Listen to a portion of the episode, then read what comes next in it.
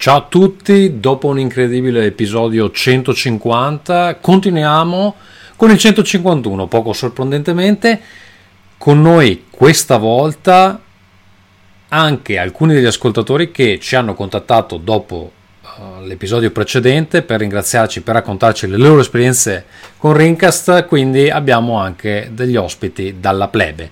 Buon ascolto!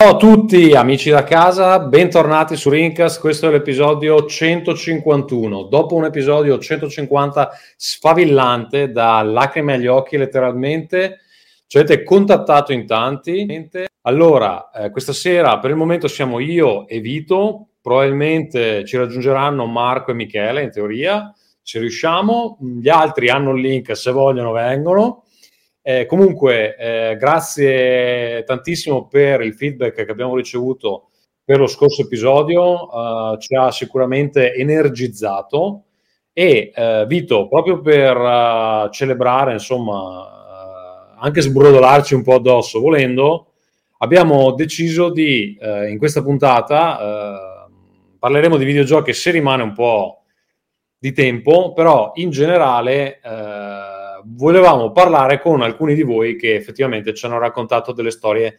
strappalacrime riguardanti il loro uh, rapporto uh, con Rincast. Quindi apriremo le porte al popolo. Poi, se questa formula vi piace, possiamo vedere di uh, farla più spesso in futuro. Vito, giusto? Allora, ehm, mentre il primo ospite si prepara, non so se è pronto perché non lo vedo in attesa. Ah, perché però io non, non, lo vedo. Tu lo vedi? Io ero mutato intanto. Sì, sì, io lo vedo, lo metto dentro. Chiedo scusa a posto. E ehm, niente, vi ricordo che se volete supportare Rincast lo potete fare Uh, dal link che trovate su www.rincast.it nel blog potete fomentarci con i vostri danari. Uh, la scorsa volta eh, è arrivata una donazione enorme da una persona che questa sera sarà con noi, eh, che ha praticamente pagato da solo l'hosting per il prossimo anno e ancora e ancora, diciamo. Um, però di, di, diciamo, di contrappasso sono diminuite a bomba le, le, le, altre, le, altre, donazioni. Quindi in realtà andiamo più o meno a riequilibrare le sono cose. Sono diminuite Quindi, quelle regolari? Sì, ma non dalla scorsa volta, in generale. Ah. Sì, sì. Quindi, eh, tra l'altro, è curioso perché, tipo, se tu vai a vedere su Podbean dice 50 dollari al mese, a me me ne arrivano 12. Io non so dove cazzo siano tutti i 38. 38 sono di fee. E se se li stesse fottendo Ferruccio, Tommaso? Eh, deve essere, sì, sì. Comunque, vabbè, eh, fa ridere sta cosa perché quando guardi dice 50, cazzo, ogni volta arriva 11, 12. Megami dice: Ho visto il documentario In the Name of the Game con Tommaso, bellissimo, commovente. Dove l'hai visto? Chiediamogli, eh, chiediamogli dove l'ha visto, perché so che c'è su Amazon Prime, ma io da qua, anche se ho l'account italiano, non posso vederlo. Io Però forse non l'ho mai visto. C'è. c'è. su iTunes, si trova su iTunes. Ma con i sottotitoli in italiano? Eh, quello non te lo so dire. Guarda che è arrivato intanto. Sboom! Ciao. Abbiamo anche con noi anche Marco Mottura. Ciao Marco, come stai? Ciao raga, bene, bene, bene. Alla fine ho detto dai, veniamo. Un po' stanchino. Sì, no, no, vabbè, dai, sono andato a correre bello potente, dai, okay. ci, ci, fa, ci fa piacere Marco, poi ci parlerai... Nel bunker Tommaso ancora? Com'è? Nel bunker, sì, sì, sì, sì ormai, ormai, è, il, è l'unico posto da cui posso trasmettere. Tuo, ormai il bunker è il tuo studio. Poi sono già pronto, nel caso scoppiasse una guerra, già, ho già la postazione pronta. Dai, per, buona, tras- per trasmettere radio, radio Free Rincast. Io ho cercato e... e... non lo trovo su Amazon Prime, però, eh. Allora, eh, chiediamo al nostro amico dove l'ha visto. Scarica è tutto. su Amazon Prime sicuramente negli Stati Uniti e in UK. Non sono sicuro che ci sia in Italia. Lui ha detto è figa Tommaso, io scarico tutto. Scaricato, forse sul torrent se l'hai guardato. Vabbè, comunque vi do il permesso di scaricarlo su torrent anche perché i diritti non sono miei, quindi non mi frega niente. Ci dissociamo eh, pubblicamente da questo. Io non l'ho ancora visto, sai, vorrei vederlo. Ma eh, guarda che secondo me, ti piace, secondo me ti piacerebbe. No, lo so, lo so. Non, non è mai visto neanche quello con Jason Van de Berg, che anche quello mi hanno detto che è bello. Ho capito, ma questo qua ci sono io. Che cazzo è Jason Van den Berg? Scusa. È, è rispetto... anche un buon motivo per non vederlo. Secondo me, Marco non ha visto neanche vuoi? le tue foto di nudo. Jason Van den Berg. L'hai viste le sue foto di nudo, Marco? Tu? No, non le ho mai viste. E perché non vai a vederle? Perché questa roba a me è rimasta peggio dei cavalli. Ma perché, ma perché, ma tu sei proprio fissato questa foto? cioè, io devo avere i cavalli e il tuo nudo. È un po' una roba anche di rispetto, Tommaso. Perché fare quella roba significa che uno ha grande sicurezza. Ma scusa, ma in, in The Name grande, of the Game c'è Tommaso nudo. Grande autostima. Cosa, scusa? In The Name of the Game c'è Tommaso nudo. Può darsi. Sì, anche là. No, no, anche no, lì ci sono nudo anche lì non nudo anche lì perché facciamo la sauna e c'è la telecamera dentro la sauna, quindi c'è, c'è anche c'è. Okay, Io non ho tutto nudo col cazzo di fuori ieri. Su The Name of the Game c'è solo il culo, mi pare. Perfetto. E... Ma, un buon motivo per non vederlo mai, però, questa roba. oh, ma io non ho problemi con il mio corpo. Siete Bravo, che... ma questa cosa la, la, rispetto e la stimo, anzi, la invidio. Siete invidiosi della, della mia mascolinità. Che cazzo. Senti, lo buttiamo dentro l'ospite o lo lasciamo... ossessionato, eh. Un po' sì. Allora, sì, buttiamo Vabbè, Io le ho viste però, Marco, guardale anche tu, poi, poi ne parliamo. Eh.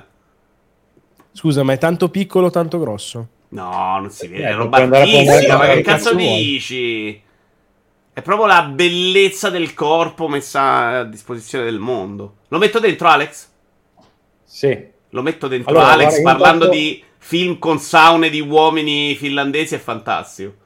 Eccolo! Buonasera a tutti. Entrare dopo questo do, sul palco, dopo aver parlato del pisale di Tommaso, mi sento veramente piccolo, piccolo, piccolo, piccolo. Eh sì, eh sì, eh sì. purtroppo ah. non si può comparare. eh, allora, eh, Alex Raccuglia, che qualcuno di voi potrebbe riconoscere dal nome perché eh, è la persona che sviluppa il software che di solito uso per editare eh, Rincast software di grandissima potenzialità che però a cui Alex non dà abbastanza amore, secondo me, è vero Alex? Eh, io gli darei anche abbastanza amore, ma siccome il mondo non mi dà abbastanza soldi, mi sono soldi. concentrato su altri centri di business Quest'anno incrocio le dita, mia, il mio lavoro come sviluppatore diventerà più revenue ante del, di quello da, da videomaker, per cui, eh, perché ho sviluppato delle app molto più, più, più, più, ricche e famose. No, il fatto è che sull'audio è un casino, nel mondo del video è più facile fare breccia, nel mondo dell'audio la gente si fossilizza su una cosa e usa quella per sempre, tranne te che ti lo... Secondo me è curioso questa cosa perché in realtà per software per fare podcast non è che ce ne siano così tanti di così alto livello. No? Quindi è anche un mercato con tutti i podcast che ci sono in giro. Io sarei curioso anche di sentire. Marco, voi cosa utilizzate per editare il podcast? Non lo so, lo passo a Vance e fa tutto lui. Ok, non sa neanche che software usi. La schiavitù. I soldi, i soldi. No, Marco. okay, benissimo. Senti, Va bene, Alex, allora... quanto costi? Perché io ho un'idea da anni fantastica, miliardaria, svoltiamo la vita. Lavoriamo. In che senso quanto costo? Eh, che cazzo devi fare un'app, non è che lo fai gratis, immagino. Eh, ma d- dimmi cosa vuoi fare, parliamone. Nel Parliamo. senso, il mio problema è che lavoro solo su Mac e su iOS, non ho la controparte Android. Perché, per, perché è per pezzenti, diciamolo. diciamo no, perché... Bravo, bravo Tommaso, bravo. Cioè, accettiamo questa verità assoluta. Allora, tra l'altro, cioè, i, i, lavori veri che ho fatto come sviluppatore li ho fatti per case farmaceutiche che sono obbligate a usare iOS perché Android dicono è troppo, è troppo bucato e per cui non mi sono mai neanche non ci ho mai neanche pensato alla parte Android ma non me ne frega neanche niente visto che essenzialmente il 99% di quello che faccio è solo su Mac per cui sti cazzi senti ma perché hai un green screen uh, che non stai utilizzando per metterci uno sfondo esotico? Eh, perché in realtà cioè, qui il mio studio è l'ultimo posto, l'ultimo baluardo di casa mia ed è diventato una sorta di repostiglio in questo periodo. Ah, per cui okay. dietro c'è il, il, macello, credo che ci sia Satana in persona. Una prostituta cui... in un congelatore sì, sì, sì, probabilmente sì. Però Siamo diventati complici di questo reato noi in questo momento. Ma si muove anche. sì, sì, perché è attaccato alla sedia. Aiuto, non è completamente morta. Non è morta, sta cercando di uscire.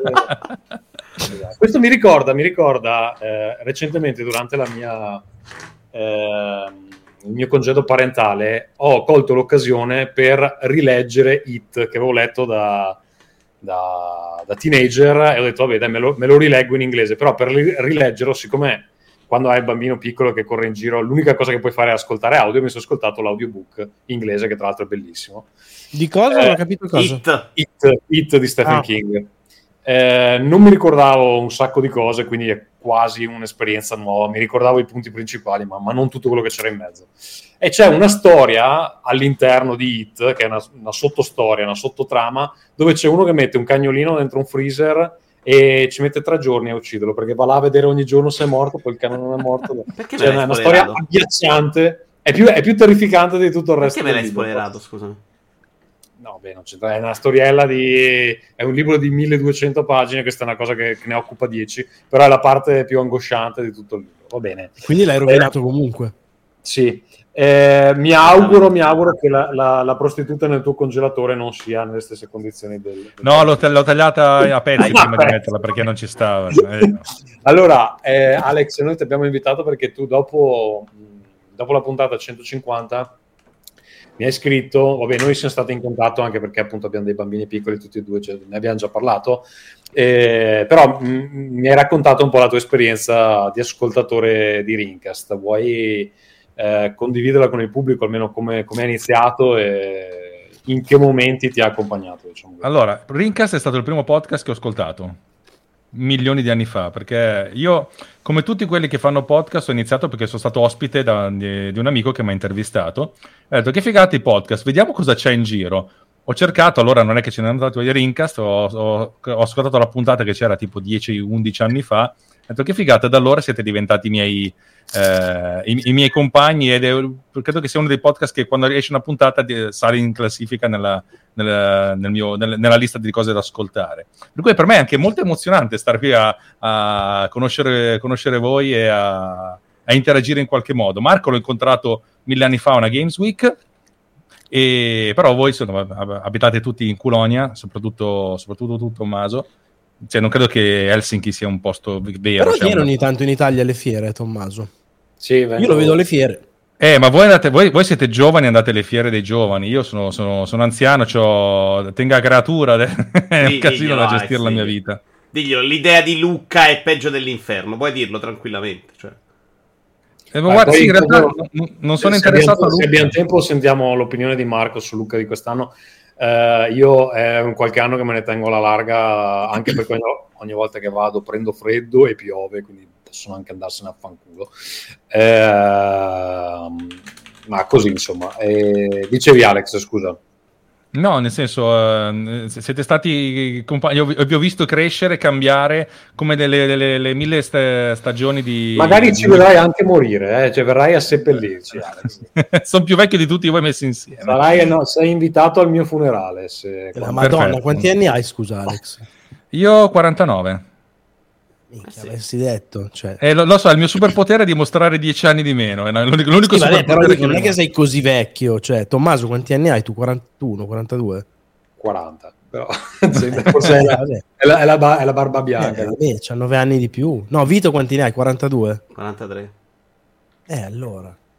Sì, vabbè, non è che devo vabbè, morire. Io, eh... spero de- che muore prima Rincas, così voglio bene, ma cioè, siamo là, intendo. Non è che c'è, sembrava che ne avessimo sì. 26 e lui 49. No, no, per gli standard italiani siamo ancora dei giovani. Eh... Dei ragazzi, si usa il termine ragazzo. Cioè... Se, ab- se, siamo um, così, employed, cioè se abbiamo un lavoro siamo giovani, se cerchiamo un lavoro siamo vecchi, però questa è la realtà. Ovviamente e probabilmente saremmo ancora in fase di apprendistato. no, ma guarda che questa roba è abbastanza. Marco lo dice spesso in live, ma io ma io l'azienda l'ho presa in mano da dieci anni, mio padre era uno pazzo, ho fatto delle cose incredibili, io preciso, tutto a posto, situazione mezza sistemata, in banca me lo porto, perché comunque è meglio se c'è lui che sembra, che sembra diverso. Cioè sì, ma poi sentivo nella puntata di Radio Vito che avevi fatto, dove cioè, appunto tu hai l'azienda in mano da più di dieci anni, eh, comunque chiedono ancora di tuo padre. Sì, sì, quello, quello non lo togli mai, però quello non è solo una questione di giovani e vecchi, lì è una questione che era sua, lo conoscono.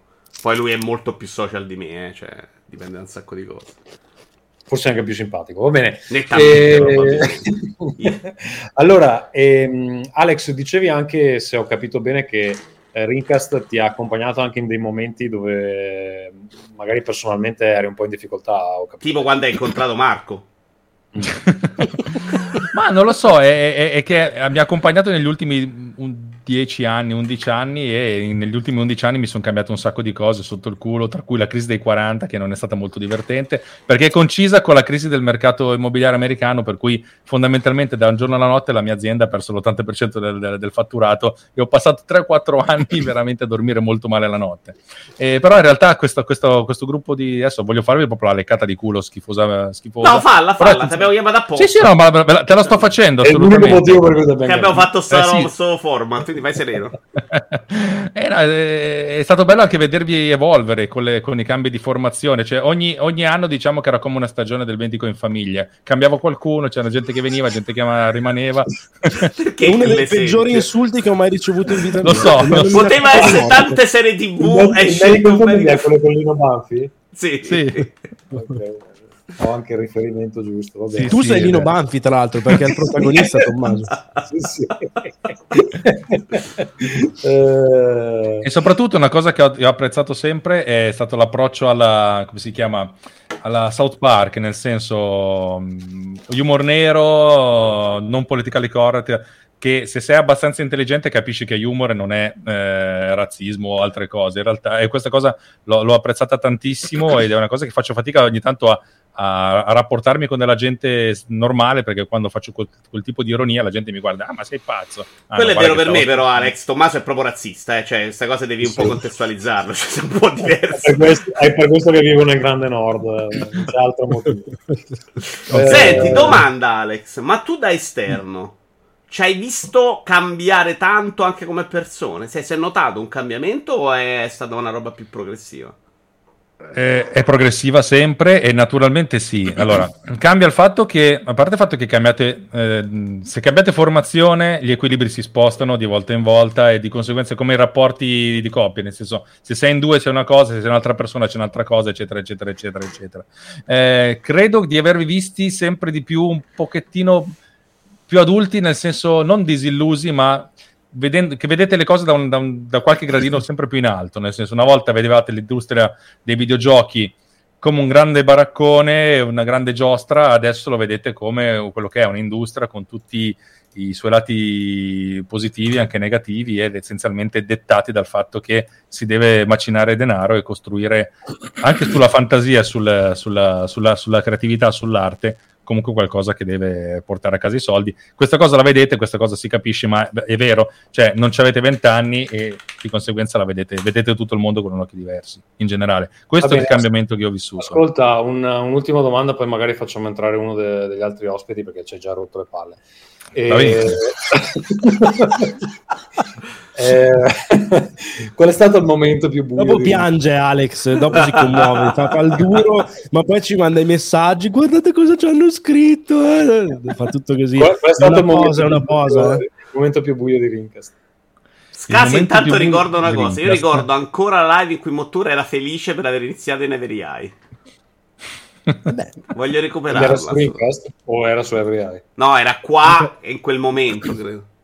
Beh, eh, non, abbiamo, non, abbiamo risolto, non, abbiamo, risolto, il mistero di quando sei arrivato tu su Rincast. Questo Tra mi fa pensare che è tutta una simulazione. non è vero un cazzo. Non ce cioè, lo dicono. Non esistiamo, esatto, veramente. Cioè, tipo i Sims. Eh, va bene, scusa. Allora, mo- momenti bui è difficile ricordarli, nel senso a me è spiaciuto la, la, dipartuta, di partita di, di, Ferruccio, dava un, un, certo contraltare secondo me, sì di partita proprio, eh, e devo dire che lì gli equilibri sono cambiati, ma chiamarlo momento buio no, assolutamente. E poi ripeto, ogni volta c'è sempre qualcosa di divertente. Io i videogiochi li seguo con, lo, con l'occhio, con la coda dell'occhio, non è proprio il mio, il mio mantra, però voi vi ascolto perché siete divertenti, che siete belli e ogni volta ci sono cose, eh, cose, che vanno oltre, tipo questa puntata, vabbè, è una puntata di leccate di culo e va benissimo, eh. Eh, però ripeto, va, va, va oltre la, il, il, tema del videogioco che sì, ci sta, che sia il 20% del, dell'episodio, ma poi secondo me è molto più divertente to- scoprire cosa vi, ca- cosa vi, capita. Una sorta di eh, Casavianello slash uh, Truman Show, mettiamola così. Mm. Eh, Ferruccio, secondo me, vabbè, a parte che mi ha fatto super piacere che sia venuto la scorsa puntata, infatti se, se tornasse un po' più spesso sarebbe, sarebbe, ottimo. Però secondo me è stato vittima del, della stessa sindrome che, che ho anch'io, e cioè che se lavori in uno studio di videogiochi ti passa un po' la voglia di parlarne, eh, perché comunque mh, cioè, ti, hai una visione un po' diversa di tutto, di tutto l'ambaradan e eh, a volte non puoi esattamente esporla completamente perché magari hai certo. degli obblighi contrattuali eccetera. E quindi a volte cioè, proprio ti cascano le palle e dici guarda meglio che sto zitto perché non posso dire niente. Oppure, oppure oh, sono appena tornato dall'ufficio non so voglio parlarne di nuovo. Anche se in realtà poi la passione comunque a me è sempre rimasta perché comunque giocare quando riesco mi piace ancora giocare magari dei momenti di più dei momenti meno. Però adesso che per esempio faccio fatica a giocare ho voglia di giocare. Eh, non è che, che non ho voglia è che proprio faccio fatica col tempo. Però sì, secondo me, eh, poi come diceva lui, l'altro giorno gli ho chiesto, scherzando, ma neanche tanto, ha rinunciato a fare determinate cose la sera, cosa che, situazione in cui mi trovo anche io, perché facevo molte più cose la sera che, che ho lasciato perdere e, e ho detto è migliorata la tua vita e lui mi ha detto assolutamente no, perché poi cioè, è chiaro che sottrai, sottrai, sottrai a un certo punto magari o riesci a riempirlo lo stesso con altra roba inutile o comunque ti manca un po' questa cosa. Però vabbè, dai, eh, adesso vediamo, andando avanti cercheremo di averlo un Minchia, po' più. Vito, ma è già uscita? Ma te l'ho detto l'altro giorno in live. Ordina. Chiedevo preordine, ok, ma è bellissimo, fammi vedere. È carina, non è eccezionale secondo me, però è carina. Vista così sembra molto bella. Non è carina, però c'ha una roba che non mi fa impazzire di progetto, però è simpatica. Ma, ma la parte della bocca è un pezzo unico? O... No, no, devi montarlo. Quanto, si, quanto ci vuole montarla? Tre ore? Meno, meno, ci ho messo un'oretta e mezza.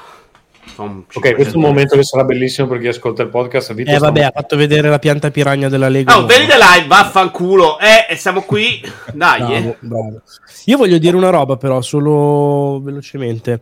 Mi, mi, ha fatto un po' specie, cioè sono contento dell'ultima puntata. Tra l'altro, anche a Lucca mi hanno fermato un paio di persone almeno, anche di più. Eh, per di- cioè, dicendomi di rincast, nel senso, ah, beh, sono contento di aver trovato questa puntata, eccetera la cosa più curiosa è che tra il feedback che ho avuto lì, alcuni messaggi che mi sono arrivati su Instagram e anche questo racconto in, in diretta di Alex mi fa ridere, fa anche un po' riflettere, c'è un po' il meme, che tutti alla fine eh, hanno apprezzato il fatto di essere tornati a fare la, la trasmissione così, però in generale hanno apprezzato, io l'avevo detto ironicamente, ma che è stata una puntata in cui si è parlato un po' di videogiochi, cioè, nel senso che alla fine dei videogiochi veramente sembra quasi che non gliene frega più un cazzo a nessuno, o comunque che siano proprio una roba marginale, ma che eh, questo, questo podcast di videogiochi in teoria ti accompagna talmente da tanto eh, che va boh, sta roba magari anche tanti ascoltatori l'hanno veramente un po' accantonata. Però Marco, cioè, capisci che cioè una, un, una, trasmissione che esce una volta al mese non può essere la tua fonte di informazione sui videogiochi. Al massimo l'ascolti perché vuoi sentire che opinione hanno le cose, però cioè, non è come state facendo voi con Gong che cercate di uscire ogni giorno e fate le rassegne, adesso avete iniziato anche a fare un po' più rassegna stampa forse. E, ehm, cioè, se vuoi, se vuoi, le news eh, o se vuoi le recensioni della roba appena uscita, magari eh, ascolti. Ok, però nel senso, puoi anche fare una trasmissione che sia una volta al mese, una volta alla settimana, eh, che non ha pretesa di aggiornarti su quello che succede, ma che sia molto focalizzata sui videogiochi. Vabbè, ma è chiaro, è chiaro che Rincast... gli è piaciuta l'unica puntata in cui di videogiochi si è parlato forse veramente un minuto su 60. No, no, ma è chiaro che Rincast siamo noi e non sono i videogiochi. Cioè, è evidente questa cosa. È per quello che eh, cioè Rincas funziona quando siamo insieme e non funziona quando non ci siamo. Eh, eh, mi, sembra, mi, sembra, palese, insomma, non, non, non, è così, non è una trasmissione dove eh, le persone sono così sostituibili. Quando abbiamo fatto delle sostituzioni sono state eh, molto graduali, diciamo aggiungendo una persona alla volta, eccetera. Stai guardando lì, non so se hai un, una donna nuda distesa per terra o è Pera che ti... es- precisamente, la mia donna nuda distesa per terra è Pera che si è addormentata così di fronte alle luci, mentre le tocco lascivamente la pancia. Benissimo. Va bene Alex, ti ringraziamo, grazie del supporto tecnico che ci hai dato in questi anni e forza producer. Grazie a voi e a altri 150 episodi. Certo, il mi tuo link del podcast potevi darcelo, così lo mettevamo a tutti. Eh, lo metto. Aspetta, chat, eh, un dai. secondo. Mettilo Magari su Twitch. a qualche scappato di casa sei piaciuto e ci mette un click. Oh. Ne, ne dubito fortemente, ma volentieri adesso se riesco a trovare il link perché giustamente non me lo sono preparato. Eh, dettagli Bravo, podcast. visto bla bla abbiamo bla. funzionato. Meglio delle gag preparate con Tommaso, Alex. Che, Eh, l'altra volta ha assolutamente. rovinato Eh, ovviamente. Ancora questa cosa. Ricordiamo la volta scorsa, Tommaso fa finta di non avere la cosa, eh, Tommaso. Tutto Ah sì, ma me l'ha detto 5 ore prima, figurati, io, io ero in difficoltà la scorsa Al mondo io lo dico da anni, solo Pippo Baudo rovina le belle gag più di Tommaso. Cioè, Pippo Baudo era proprio uno che se c'era il comico lo sfasciava completamente. Con calma, No, eh, Alex, quindi- prenditi il tuo tempo. No, l'ho fatto, eh. Oh, porca puttana, non mi, mi devo unire oggi a Twitch e, e si è perso la- il link. Lo, lo metto qua, mettilo, mettilo tu, dai. Ciao Alex! Ciao, buona serata, buona continuazione. Ciao, Ciao. E Marco, prima del prossimo ospite, velocemente, eh, la tua opinione sul leak di GTA, del trailer di GTA? si sbrocca. Ma se è una gag o è vero? No, no, lo io ho detto eh, su GTA 6 Marco sbrocca. Non ho Sull'argomento. capito, eh, Però non sono neanche sì, 100% d'accordo con te. È una gag o è vero? No, vero. No, beh. Cioè, è una domanda, se vuoi È una domanda... Eh, non lo so. No. Sono, penso che sia una porcata di proporzioni cosmiche. Eh, stimo Jason Schreier quando fa il lavoro di giornalista che troppo non troppo spesso, che a volte si dimentica che dovrebbe avere un certo tipo di deontologia quando fa l'infame, perché io così lo definisco, in casi del genere l'aveva fatto un'altra volta con Ubisoft, per me è un pezzo di merda. Cioè, Ubisoft era che- proprio due ore prima della, Sì. della conferenza Eh, che eh. si sapeva. In questo caso Certo. è. Non No, sai. si sapeva se avevi firmato un NDA. In questo caso, Una Vito, cosa, è la- una cosa, eh, Marco, la, la gente che lavora a The Verge o Engadget, eccetera, quando loro hanno i leak del nuovo modello di iPhone, eccetera, secondo te dovrebbero distribuirli oppure no? No, no, ovviamente. secondo me no. Ok. Secondo Quindi- me no, ma Quindi è una cosa che tu non, non accetti in nessun ambito, cioè non è solo per i videogiochi. Allora, No, io. non, mi pia- non mi piace in generale, assolutamente no.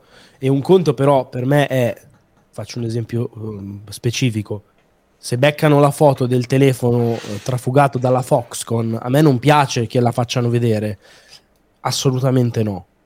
Ma è di una magnitudo molto diversa e di, dietro può essere la stessa cosa concettualmente, ma all'atto pratico è diverso dall'andare a dire ehi, stanno per farti vedere la roba che più vi interessa al mondo tra una settimana facendo teaser o roba del genere e sputtanando il lavoro di persone che a quell'evento lì ci stanno lavorando da magari otto mesi. Per me, se fai questa roba, sei uno stronzo. Cioè, e basta. Perché tu non stai. non- questo non è uno scoop, questa non è una news, è un rompere le palle.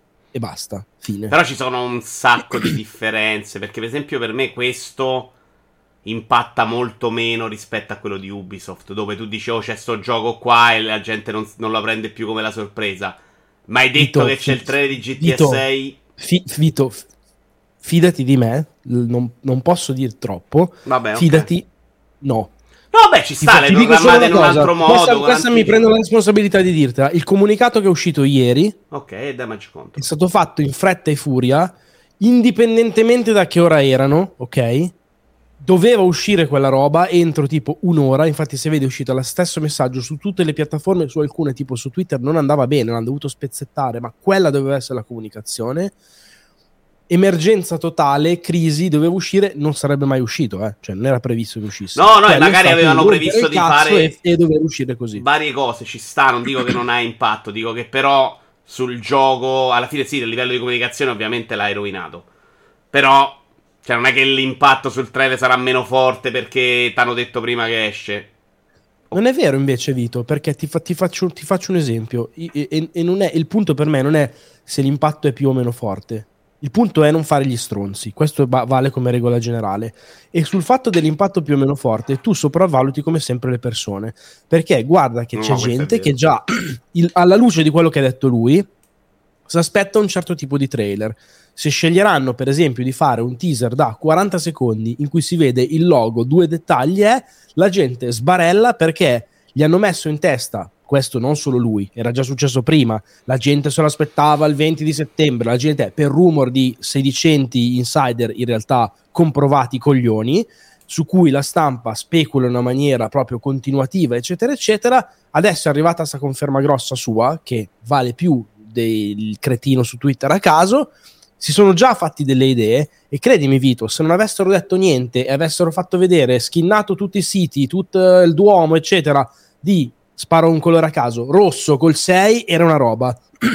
Se no, fanno la certo. stessa identica cosa adesso è minchia tutto sto casino per sta roba, vaffanculo, volevo vedere di più e dov'è la data e dov'è il cazzo. Cioè, sicuro. Poi il punto Ci è, sta... ah, ma le azioni sono salite in borsa, quello Vabbè, che quelle, è. Quelle, era ovvio che sarebbe successo. Cioè. Quello sarebbe successo con quella è una stupidata. Eh, no, ci mancherebbe. Per, questa cosa hai ragione, perché oggi, per esempio, in chat ho sbroccato, ho fatto una live prima perché è arrivato qualcuno dicendo tanto è DGA ci sta già Death Stranding 2 quello non c'è. Cioè, tutta roba che sono leak inventati che diventano verità. Questo è un fatto. E, e... Però io quello sono proprio netto, mi fa schifo, non lo sopporto più. Cioè, la notizia che arriva dal forse influencer, uno che forse conosce il cugino. Lui c'ha in mano una che è una notizia. Poi possiamo decidere se lui debba usarla o non debba usarla eticamente o no. Però il fatto non, che per la per settima... me, Vito, quella lì non è una notizia. Mi dispiace, ma non è una notizia. Per me è una Va notizia bene. che puoi decidere. Aspetta, aspetta, volevo finire il discorso. Che puoi decidere di non usare o non usare. Se non la usi, sai che la usa il tuo concorrente e devi proprio fare eh, una roba Grazie al cazzo, perché palle. fanno tutti schifo. Si può anche provare Però a essere un po' meglio. Quello, eh, questa, questa, è un po' la motivazione dei terroristi dello, sullo sviluppo dell'intelligenza artificiale. Eh, ma se non faccio io i droni da combattimento li fa la Cina. Allora, cazzo, se ragioni così... Cioè, eh, mi sembra, mi sembra, troppo. Io non riesco a parte essere severo perché in realtà sui Lego invece vivo esattamente come la scimmia dei videogiocatori. Cioè vado lì a cercare leak, li rilancio, cioè veramente una roba brutta. Però secondo me c'è una differenza tra Shire che ha una notizia vera che il problema è chi gli arriva e non deve arrivare perché quella roba non dovrebbe uscire in un mondo ideale e quello che se la inventa e la rilancia per un click. Riesco a condannare la seconda, sulla prima faccio fatica perché non posso chiedere etica agli altri quando forse nella mia vita non ce l'ho completamente. Vabbè, eh, sei una persona brutta e eh, eh facciamo, parlare, facciamo, parlare, il prossimo ospite. No, io so solo una roba proprio in Falla entrare intanto, Tommaso. È, è speciale il mercato dei videogiochi ed è la differenza per esempio anche con magari il discorso dell'iPhone di prima, eh. perché il mondo dei videogiochi è anche un sacco di partecipazione, emozione, con partecipazione. Lo dicevo stamattina in live. Pensate se avessero spoilerato in qualsiasi misura Keanu Reeves sul palco di Microsoft con Cyberpunk, God of War con eh, la, l'orchestra in sala, la neve, Kratos eh, nel nord. Cioè, quelle lì sono delle robe che io quando avrò 60 anni mi ricorderò, perché c'ero, perché le ho viste, perché sono state belle. Se uno stronzo per il gusto di dare la notizia l'avesse detto prima, a me sarebbero girati i coglioni e sarebbe stata una cosa oggettivamente meno bella e meno potente. Si può essere meno stronzi di così? Per me la risposta è sì. No, no, ma non discuto, si può essere assolutamente, però devi fare una scelta a tagliarti le palle, che non è una roba che mi sento di chiedere per forza a un professionista. Cioè, è una roba chiaramente che ti dai la zappa sui piedi. Perché è vero, vorremmo tutti un mondo migliore. Io comincio a farlo, Fedu, ma gli altri non lo fanno. Quindi tu economicamente hai una remissione. Io immagino sì, che. Però a un certo punto si può dire basta. Cioè, ripeto, eh, non è che perché allora tutti iniziano con le speculazioni, con i rumor, che poi tra l'altro il boomerang è che se tu abitui a questa roba alla gente, gli stai dicendo cosa c'è prima, hanno certe aspettative, le aspettative vengono automaticamente sempre deluse, se vengono deluse fa sempre sì, tutto sì, schifo, se c'era solo quello che ti hanno detto vabbè è una merda, se non c'era ancora peggio vanno sotto poi i cretini sotto le pagine delle persone a insultarli, cioè come si fa a non vedere quanto è tutto collegato? Dai che gli viene l'alta pressione. Ciao Michele, eh, c'è anche Nick. Metto tu... No, Nick l'abbiamo perso, Tommaso. Ciao a tutti.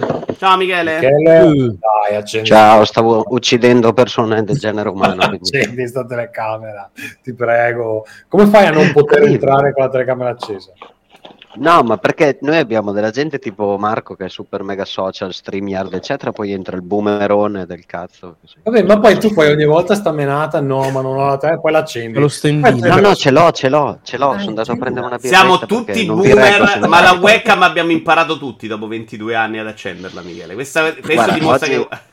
Eccoci qua. Ecco. Oggi, Oh. oggi c'era un collega che ha detto: Ma mh, guardate qua, ho preso una nuova custodia del telefono e ovviamente la custodia libero. Quindi gli abbiamo urlato tutti: Ok, boomer. Lui fa: Non so cosa vuol dire boomer. Lui ha detto: Ok, è la definizione che sei boomer. C'è Nick, signori, a cui chiederemo proprio di questa roba della webcam di Michele. Quanto ha rotto il ca? Ciao. Ma perché è troppo, è troppo bello Michele, ragazzi, cioè vi, vi- vi- vi sublima poi se, se si poi, accende. poi il bonifichino, Nicola, lo facciamo. Grande. Ciao. Nicola, benvenuto. Ciao. Allora, eh, noi in realtà non ci conosciamo, nel senso che tu mi hai scritto, anzi mi hai mandato un messaggio audio dopo la puntata 150, dicendomi che addirittura ascoltare Rincast ti ha cambiato la vita. Adesso non so se cioè, sto un po' esagerando, però hai detto che comunque hai fatto- delle scelte nella vita, hai fatto delle scelte nella vita che magari non avresti fatto senza aver ascoltato Rincast. Quindi dai, raccontaci un po' di te, chi sei, cosa fai, da dove vieni e come mai hai deciso di ascoltarci. Allora, io ascolto Rincast dalla prima puntata, cioè quindi io mi ricordo i tuoi monologhi e, e penso che ci sia un momento proprio a marcor della mia vita in cui io stavo litigando ai tempi con la mia fidanzata al mare e a un certo punto... Quella che è diventata tua moglie? No, Un'altra, no, ne Non sono stato io a bombarla, eh. Guarda, Per sarebbe stato il minore dei problemi per come è andata la relazione, guarda, credimi. È Dici stato che il minore dei Ero io tutto sommato. E adesso Tommaso allora glielo puoi dire che sei stato tu. sono stato io. Esatto. No, mi ricordo questa cosa di, di me che a un certo punto, prima vacanza insieme, abbiamo sta litigata un po' sfaso. A un certo punto io dico: Senti, io vado ad ascoltare Rincast mentre faccio una camminata perché mi hai rotto i coglioni. E me ne vado così, non da maschio alfa, ma semplicemente perché la situazione era un po' esplosa.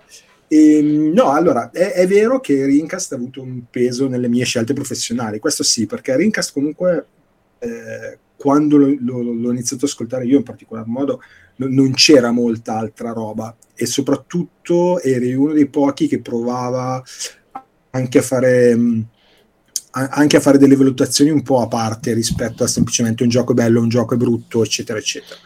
Eh, io mi sono iscritto in università, ho deciso di studiare legge, faccio un passo un po' più avanti, ehm, e la mia tesi è stata una tesi sul, sul perché il diritto d'autore tendenzialmente è una cosa assolutamente obsoleta per come è strutturato il giorno d'oggi. In particolare facevo proprio l'em- l'esempio dei, dei software, cioè parlavo del fatto che tu hai un- un'opera che è tutelata eh, molto di più di quanto poi dura la sua fruizione tecnologica, per dire, no? Quindi tu hai magari console che, che non, non puoi utilizzare, supporti che non puoi più utilizzare e questa cosa viene protetta allo stesso identico modo di... Ho letto un libro sull'argomento, Nick, lo sai? Eh, di copertina nera, nera e azzurra, per dire, di un autore inglese che parla soprattutto di copyleft. Secondo me me l'hanno dato scaricato, però era il principio era che si potesse vivere la cosa anche più bella. si potesse Vabbè. vivere anche senza copyright perché il vantaggio ce l'hai comunque nella prima parte e quindi Esatto. comunque quello col diritto con, la- con l'autore ha comunque dei vantaggi e poi nella seconda ti attacchi al cazzo e viviamo tutti, usiamole, non incastriamoci nei problemi del copyright. Tra l'altro, non Sì. so se, se ne ho mai parlato, Nicola. Se non ho mai parlato, io ho fatto una tesi, eh, la, la mia master thesis sulla distribuzione musicale. Era l'epoca in cui Last.fm era una piattaforma un po' più eh, famosa di, di quello che è adesso. Spotify era in beta, eh, c'era Trent Reznor che distribuiva, aveva fatto Ghost che ehm, cioè, l'aveva distribuito dicendo prendete tutto quello che c'è dentro, io ho la versione, quella con i Blu-ray, che ha tutti, eh, tu- tutto il disco spezzettato in clips che tu puoi prendere, remixare e ma- mandarli fuori. Quindi in realtà abbiamo anche un, un interesse in comune su questa cosa del copyright, non so se ne ho mai parlato. No, così almeno a me giunge, giunge nuova da ascoltatore, però devo essere sincero adesso, quando ti ho mandato quell'audio che sembrava un po' l'audio di, un- di una ragazzina che lancia il reggiseno a Max Pezzali nei tempi d'oro, però effettivamente un po' a Perché ho grandi esempi quel... oggi, eh? il medico in famiglia, Giuseppe Max Pezzali. 883, esatto. Quello è come ci vedono gli ascoltatori, fondamentalmente. Devo, devo, devo tenere, è, è, come con gli alcolici, bisogna tenere il livello. Eh. Oh, io quest'estate quando... sono andato a un concerto di una cover band degli 883, lo dico. Scusami il nome, perché a me fanno sputtanare i nomi, che hanno tipo i nomi delle canzoni remixati. È più grave un concerto di una cover Blue. band o è il concerto degli 883 per dire? So, era una sagra, però la cover band era brava. Io sono stato proprio a un concerto degli 883. Oh. Non male neanche questo. E, Ma e no, ancora sotto le sta toccando le palle. momento, di, momento di coming out. Allora io da piccolo ero lenticchia. Quello era un altro lenticchia. Era la eh, dottoressa so. Joe, secondo me. Eh, non lo so, l'ho detto a caso. Che cazzo ne so era per dire la sua Facciamo finire a Nicola il pensiero. Eh, allora, adesso eh, dobbiamo anche ascoltare Nicola, adesso... veramente? Questo è diventato Rincast oggi? è arrivato così, è in effetti l'ultimo cazzo che...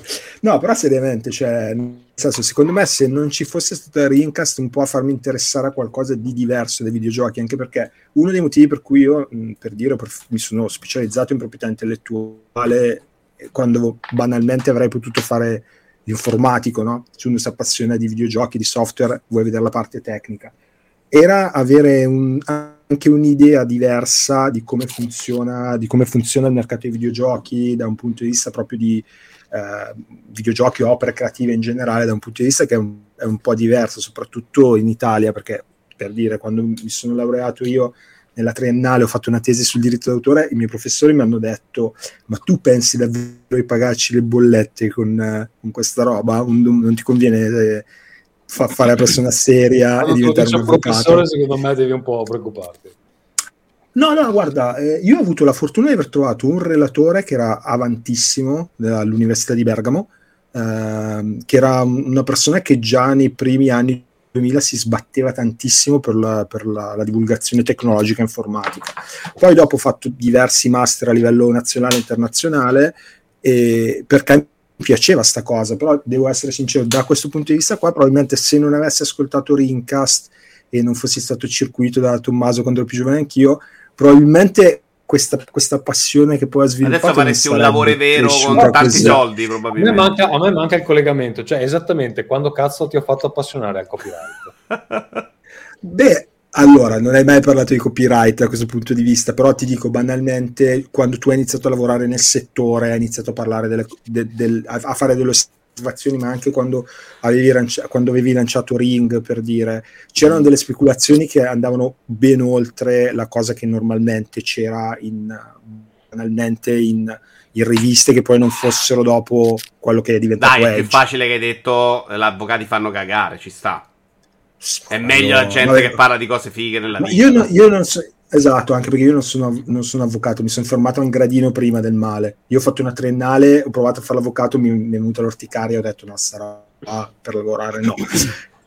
Però era, era, interessante il modo in cui molto spesso, cioè per dire anche quando c'era l'anima di Ferruccio, di, di Ferruccio comunque, tutte le discussioni che avete fatto quando eravate un podcast diciamo già un po' più maturo rispetto agli inizi, però sui metodi di distribuzione, su, sulle cose viste da parte di un insider e poi soprattutto visto che voi siete comunque un podcast, passami il termine, autonomo rispetto ad altri, indipendente, dove è, è più facile parlare di certe robe perché siete anche a rischio che vi denuncino, ma chi ascolta Rincast non è che pensa, ah cazzo Tommaso l'ha pagato IA, quando invece magari certi io mi dissocio, eh, non no. sono d'accordo sulle due dichiarazioni in cui Marco è pagato da CD Projekt. Cioè, comunque no, per favore.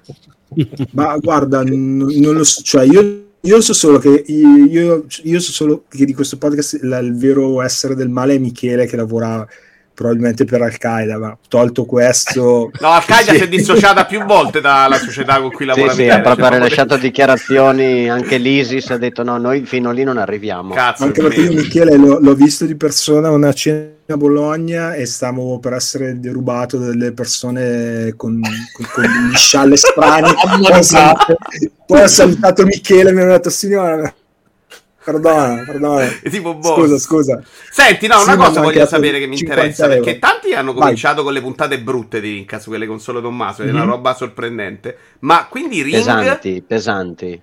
E invece Ring l'avete- lo conoscevate? Perché tu adesso l'hai citato. Cioè, Ring era una roba Beh, tipo io- fantastica dell'universo. Quanti di voi lo conoscevate? Beh, io, lo, io allora mettiamola così, mh, avevo anche molto più tempo libero perché Ah, Intanto devi, avere- devi avere tipo 40 anni perché sennò Sì, non... esatto, cioè, non esatto. averlo- Cioè, quanta gente oggi va a recuperare Ring, per No, dire? ma non c'è nemmeno, mi sa, eh? C'è, c'è, c'è ancora su issue.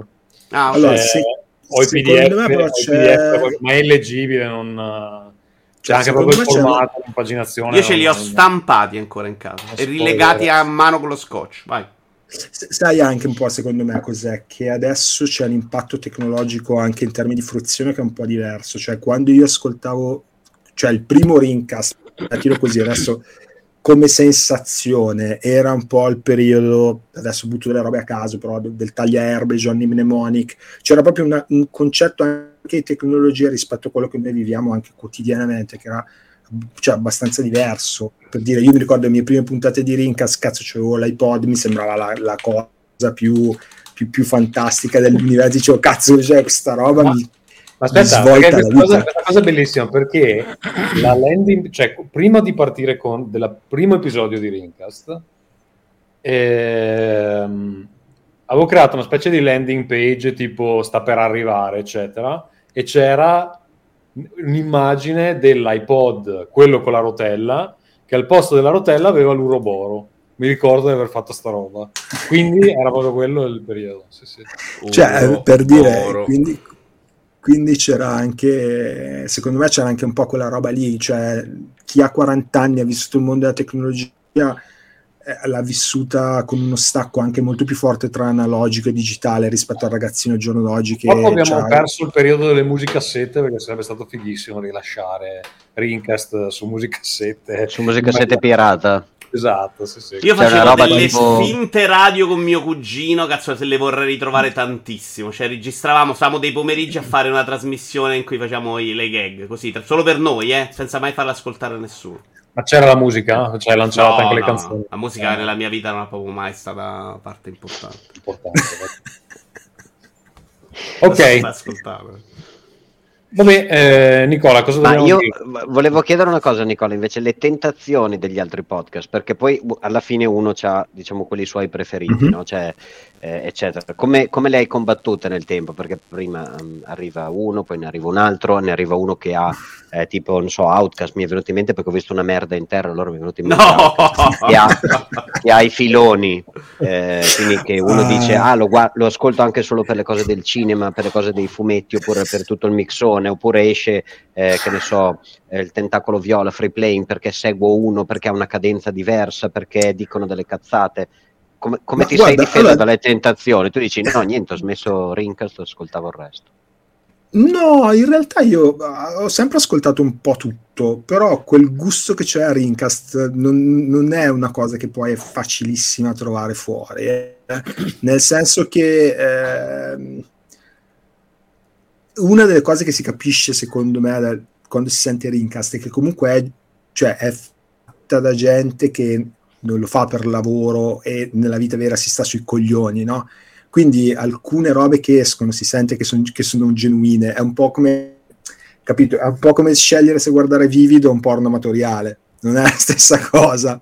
Cioè, Quindi Rincast nella tua metafora è un bel porno amatoriale, no? Esatto, voi siete, Per me è meglio di tutto il 100%. resto fino adesso, cioè... Per me ci stiamo.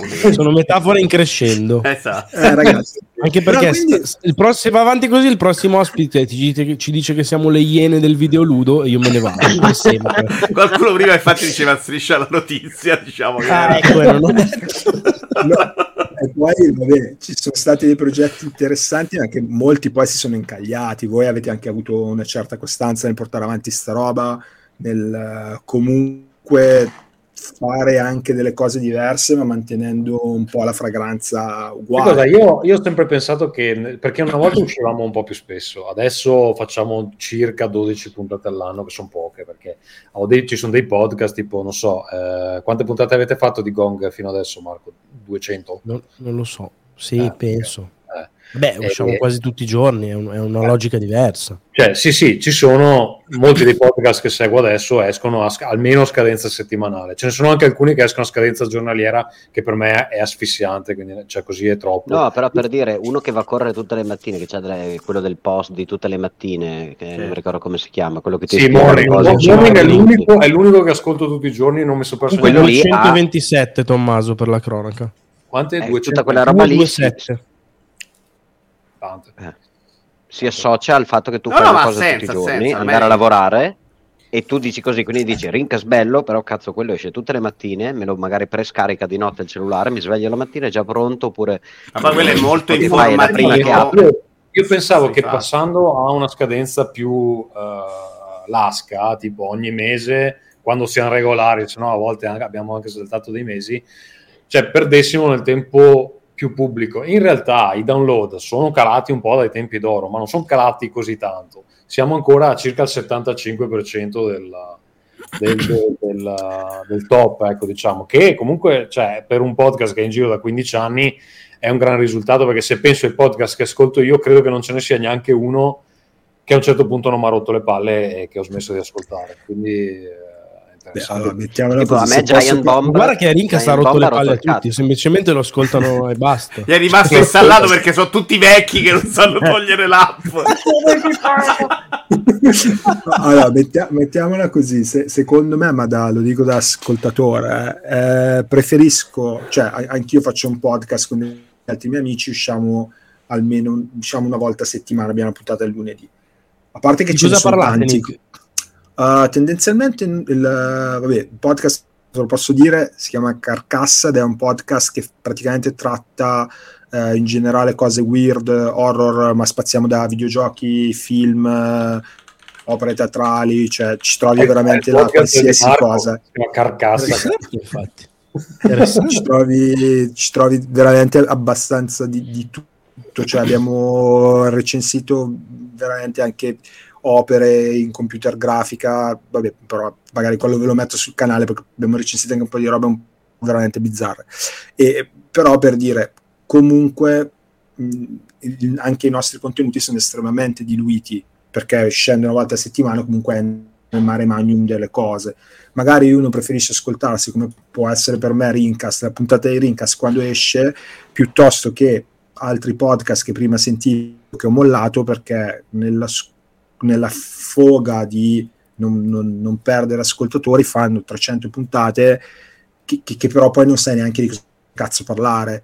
Cioè, adesso dico questa cosa perché la voglio proprio dire, la- la- l'opinione di Vito Iuvara su Starfield per me resta oggettivamente una delle poche robe che è stata detta in maniera asettica, senza fanboismo, rispetto a podcast che ci hanno fatto 74 miliardi di puntate che poi ti dicono no, però il gioco non mi è piaciuto, però cazzo il frame della scarpa, la camminata, cioè perché poi se, se vuoi fare tanti contenuti ma non sai cosa cazzo dire, cioè poi rompi i coglioni perché poi la qualità per forza crolla. Allora, Nick è già meglio di quello prima perché è andato su complimenti secco a Vito Iuvara, quindi adesso in classifica sei primo, Nick, della serata. Grande. sceglieremo gli altri, Comunque, sei in comunque ultimo è Capcomics. L'ultima è Capcomics. Eh, no, una cosa nostra. Va bene, ascolta, Vito, sto guardando l'orologio, forse dobbiamo dare il, il ben servito al nostro amico Nicola. Ciao Nick, grazie. Ciao. Grazie Ciao, ciao, ciao, in ciao, buona serata. Ciao, ciao. testimonianza. Ho un orecchio a carcassa. Esatto, ti manderò il mio Grazie. santino Ciao. che poi mettete vicino al letto. Ciao. Ciao, ciao, ciao, ciao, ciao, ciao. ciao, ciao, ciao. Ciao, grazie mille, ciao, grazie. Eh, ok, quindi eh, Carcassa, se vi interessano le cose horror weird, bel nome per un podcast, devo dire. Michele, ma allora questa comparazione con uh, un- lo sciita di Hamas, come la vedi? In effetti, guardandoti un po' geneticamente, secondo me potresti essere scambiato. Ma invece, Michele, no, parliamo di cose serie, visto che tu sei stato preso qua per darci delle comparazioni tecniche di un certo livello. Hanno annunciato Switch OLED oggi, eh? Tu neanche l'hai anche Steam l'hai Deck visto. OLED. Che cazzo Steam dici Deck Steam OLED. Deck, Steam Deck OLED? No, ho lavorato 16 ore, lo so io, cazzo. No, vabbè, ho sbagliato nome, stavo pensando a Steam Deck. Vai! No, però Guarda, non guarda che Michele sta cercando di tenere su la torre a Bologna, quella lì che pende. Sì, tra l'altro ci abbiamo... Cazzo, è, è- è- è servito che ven- venisse giù quasi una torre per dire forse il centro storico, gli autobus, quelli biscio, non so come li chiamate, non è una buona idea, visto che la gente gli trema la vetrinetta con eh, il bicchiere da, da cosa, da liquore della nonna dentro. E, Lì cazzo, sono, forse- cazzi acidi perché io non so come fai a raddrizzare una torre che sta per crollare. la so. No, Sarà sono da chiamato gli stessi di Costa Concordia e gli altri, però insomma fai conto che c'erano già dei lavori per fissare la base, però probabilmente con eh, due o tre altre scosse di terremoto che ci sono state, non so se vi ricordate, un mesetto fa, eh, forse vento, forse il terreno, eccetera, la situazione è peggiorata e hanno detto prima che succeda un patatrack è meglio fermarsi prima. ecco. Quindi adesso c'è il centro, Vabbè, dai. proprio Speriamo centro, che- centro chiuso, vabbè. Speriamo che Bologna sia, sia al sicuro, però con, eh, con il tempo atmosferico che c'è ultimamente in Italia no, non sono così convinto che, che sarà facile tenere su tutto. Comunque, va bene. Eh, allora, Abbiamo il terzo ospite pronto, ma noi non ci facciamo Dunque- parlare di Steam Deck OLED. Ma Steam Deck OLED non c'è un granché da dire. Hanno C'è il monitor OLED. C'è un monitor OLED. Sì. Sì, C'è la effettivamente- batteria leggermente migliorata. Effettivamente Oh. il, monitor, il monitor Steam Deck non è che sia un granché, eh. Cioè, c'è da dire, quello base non, è forse la parte un po' meno interessante Lo era, di tutto dai, certo. device. Però eh, volevo far parlare Michele. Però se vuoi dare il tuo di parere tecnico di sto cambio, No, no, va bene, fai parlare Michele, cosa vuoi che dica? Non ho neanche visto. Eh, secondo me ha visto No, tutto. guarda, Michele, c'è-.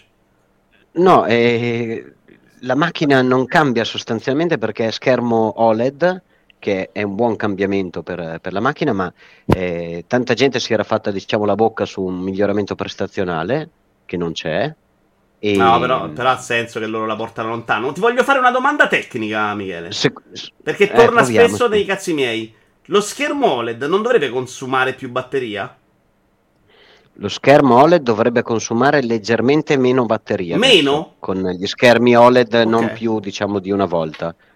E mh, non ha più diciamo tutti i vari problemi di, di strisciamento che poteva avere prima, di complessità della, della costruzione che ne rendeva quello che si chiama yield eh, per motivi che non sei bravo a produrne, quindi hai una linea che ne dovrebbe produrre mille, ma in realtà buoni ne hai molti meno. E quindi è una linea che costa di più da tenere accesa. Quindi se tu dici devo uscire sul mercato, eh, forse non è la caratteristica vincente, io non vado a rischiare.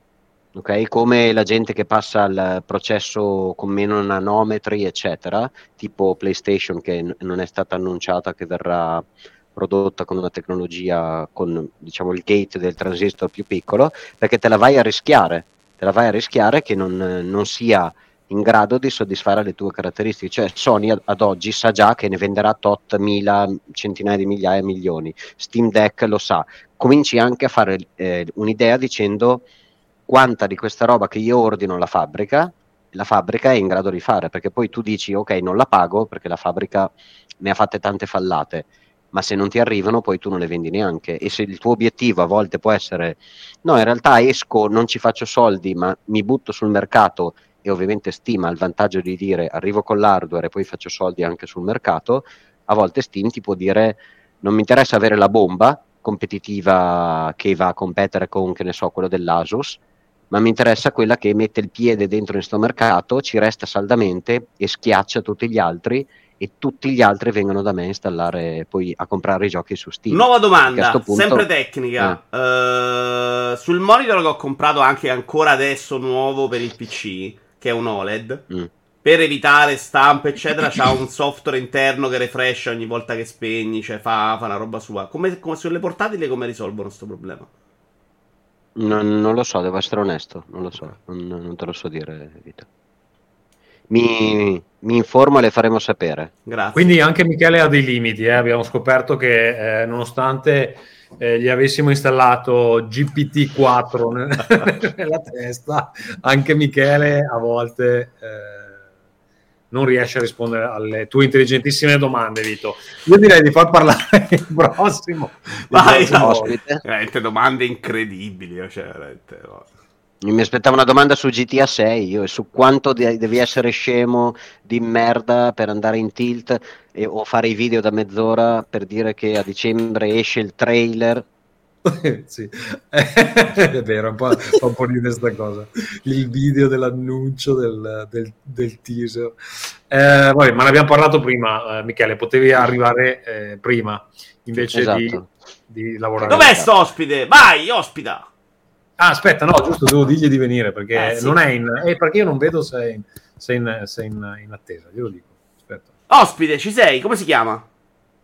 Eh, Ecco. Ah, è Ciao. Marco. Sì, dice di non, di non parlare di quello che è successo la volta precedente, perché c'ha, non deve giustificare alla famiglia. Ma può parlare di dove lavora o non deve dire niente?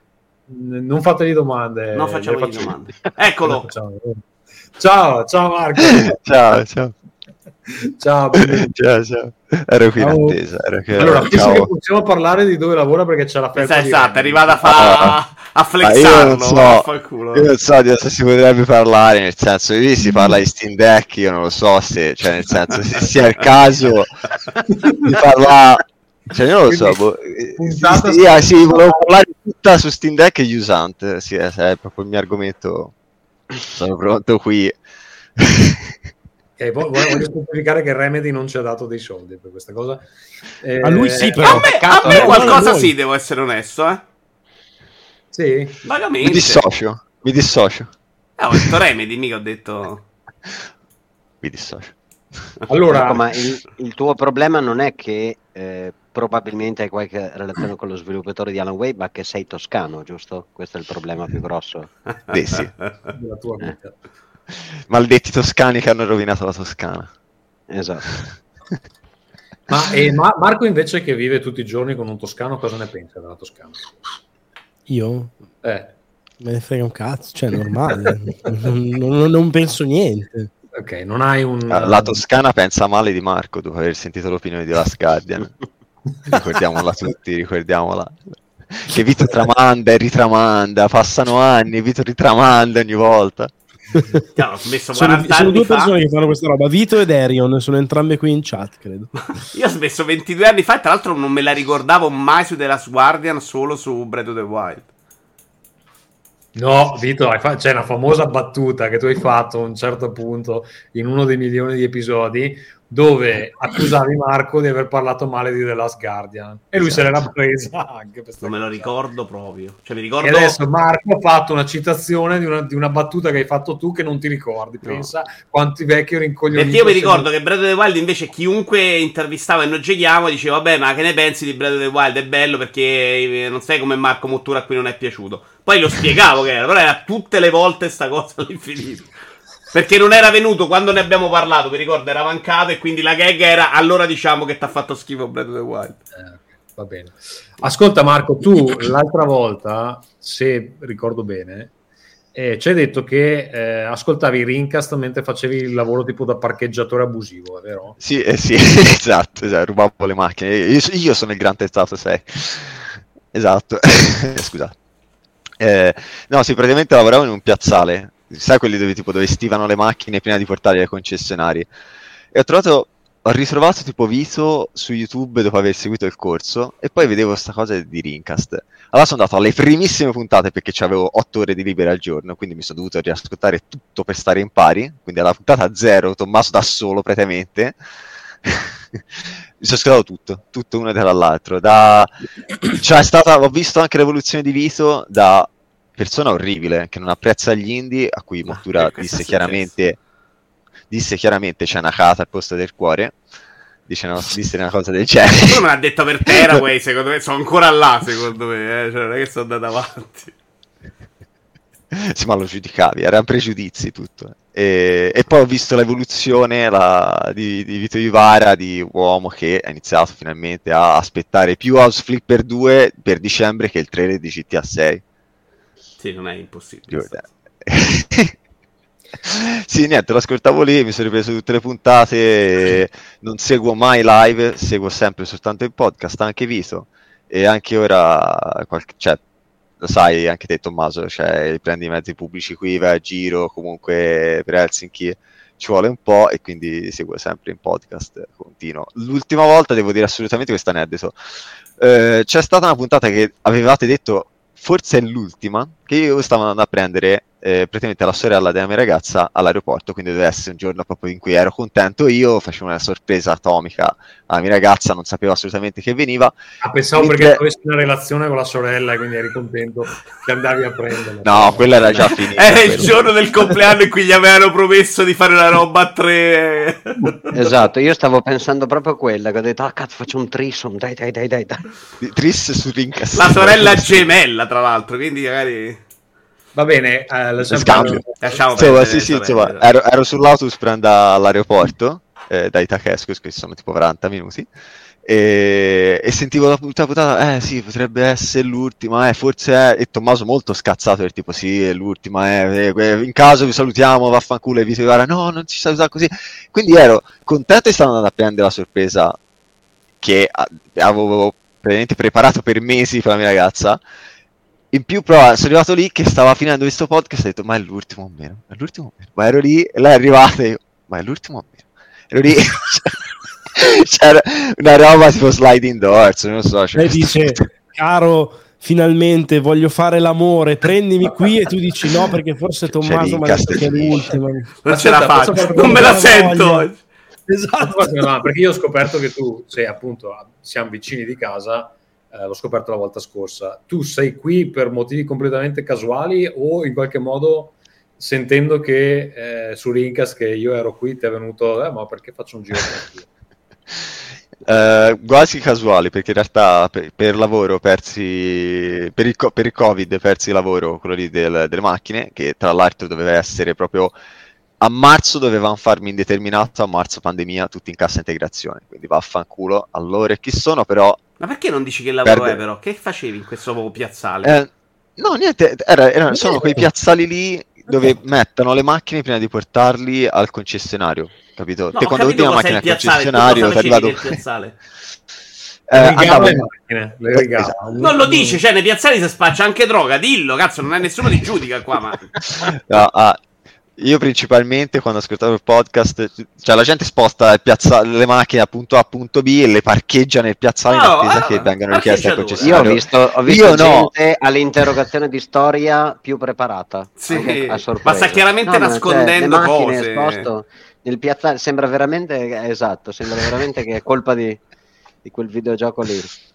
Sì, no, e io invece andavo in macchina, siccome ero un brava- una brava persona, andavo in macchina tutto il tempo, non mi smuovevo dalla mia macchina e controllavo le altre persone che parcheggiavano le macchine. Più o meno eravamo un centinaio di persone e 3-4 come me che andavano in giro e controllavano che la gente mettesse tutto a posto le macchine perché a volte la gente schi- schiantava così e lo lasciava lì. Questi sono anche i motivi per cui quando voi ordinate al concessionario vi dicono eh sì sì un mese, ah no no ora è tre, eh, perché vi hanno schiantato la macchina lì e la devono riparare.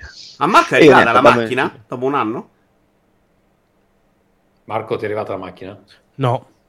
Ok. Non mi è L'avranno schiantata tre volte probabilmente, sì. Non mi è ancora... No, è che io l'ho presa con un leasing e non mi è ancora arrivata. Il problema è che eh, doveva consegnarmela a marzo, poi è diventato giugno, poi è... Ma lì perché non essendo, diciamo, con la casa madre, probabilmente già ci sono, c'è un po' la crisi, anche legittimamente magari la danno prima a chi l'ha comprata, la- la- la- la- l'ha pagata come sua, diciamo, non è in prestito a noleggio. Eh, ti dico, Vito, dovevano darmela quest'estate, poi niente, alla fine fortunatamente, ma neanche un mese fa me ne è andata una sostitutiva, forse arriva a dicembre, ma non ci crede nessuno. Se non l'ha schiantata di no. Scusa, ma posso chiederti Marco, come sei passato? Marco si licenzia, va là, te la schianta e ritorna in Finlandia. A, eh, fare- sei, lavori nel QA? Sì, Q&A. Cer- cerco di eh, lavorare nei Q&A, ecco, tester più che altro. Ok, come hai fatto questo Q&A tester. passaggio? Aspetta, devo tossire. Eh, niente, provandoci, riprovandoci, eh, sono iniziato prima cercando online. Secondo me si è preso facendo una semplicemente- pasticca. Io l'ho capito che... cercando prima online eh, quello che capitava capitava e poi semplicemente mi sono cioè mi sono candidato col mettendo in conto guarda che se io comunque non mi impegno e roba del genere io qui non c'ho nessuno e me ne torno in Italia io perdo la, perdo la casa cioè me la vado per strada quindi eh, mi dovete aspettare da me che vi, vi do il culo anche per, per stare qui dentro. E allora, allora vieni infatti posso quando far vedere possono, prendere per il collo sicuramente. Una... Sì, sì, ma buona- ovviamente è come se- e poi, poi quando si dice sfruttano la passione della gente, è vero per metà, perché poi la passione viene anche da, cioè, viene anche da noi. Nel senso, io la limited di Alan Wake 1 ce l'ho con lo scontrino dentro, con scritto Day One, di quando è e tutto, quella, quella è il 50% delle mie passioni, l'altro 50% mi fa male il culo, però. Ho capito. Non ti giudichiamo. no. Marco, Ascolta, lo sai chi è, e- chi è che è andato nei paesi nordici e ha fatto QA e poi hai visto come è andato a finire? Ferruccio? Eh, lo sai, quindi stai attento Marco, tocca- noi te lo diciamo perché ti vogliamo bene. Ferruccio l'ha fatto in UK. A Londra, no? Il suo- il Eh suo sì, picco- a- il suo cosa- picco- Non Londra, quello di Rockstar. Rockstar è tipo nel mito... Eh, non mi ricordo il paese, però è vicino Londra Rockstar sta a perché... Edimburgo. Rockstar Nord è Edimburgo. No, no, no, No, no, no, vicino no, Londra. no. Vicino Londra. Sì, sì. Comunque a un'oretta Ah, da no, Eh, Londra. aveva fatto il tester di quello del ping pong di Rockstar, o sbaglio? Aveva fatto UK. GTA... Adesso ve lo dico che lo so. Eh? Però quando sono andato a ricordo che- Londra, Cieco è venuto perché non è lontanissimo. Era riuscito a fare eh, il, il QA o il tester di, un, eh, di uno dei giochi noiosi di, di Rockstar. Poi magari bello, era bello Eh, tennis. Aspetta me- di vedere il tester di Alan Wake 2. cioè, cioè, non so, è già parlato di Alan Wake 2? Cioè, qualcuno se l'aspettava questo Tennis. gameplay? Eh, no, Lincoln, ha- bravo Gogol. Lincoln. Qua, qua non ne abbiamo parlato, ne ha parlato Marco sicuramente su, su Sì, certo. E, mh, com'è stata la reazione interna a Remedy sul, su come è stato ricevuto Alan Wake 2? Era aspettata o no? Così esuberante? Cioè, almeno a livello di critica, poi le vendite non so come stiano andando. Il periodo è complesso. Ma eh, com'è l'atmosfera interna a Remedy in questo momento? Eh, bisogna pacciare. Non è ancora parlare. 89. no, bisogna pacciare, bisogna pacciare, dico, eh, bisogna pacciare, visto che era anche oggi è uscita un'altra faccia. Io non ho avuto questi gran problemi su PC, devo essere onesto. Cioè, Sempre checkpoint che ti, che abbastanza ti bene. arrivano dopo un chilometro. Ah, cioè, checkpoint è una merda, sì. sì, sì.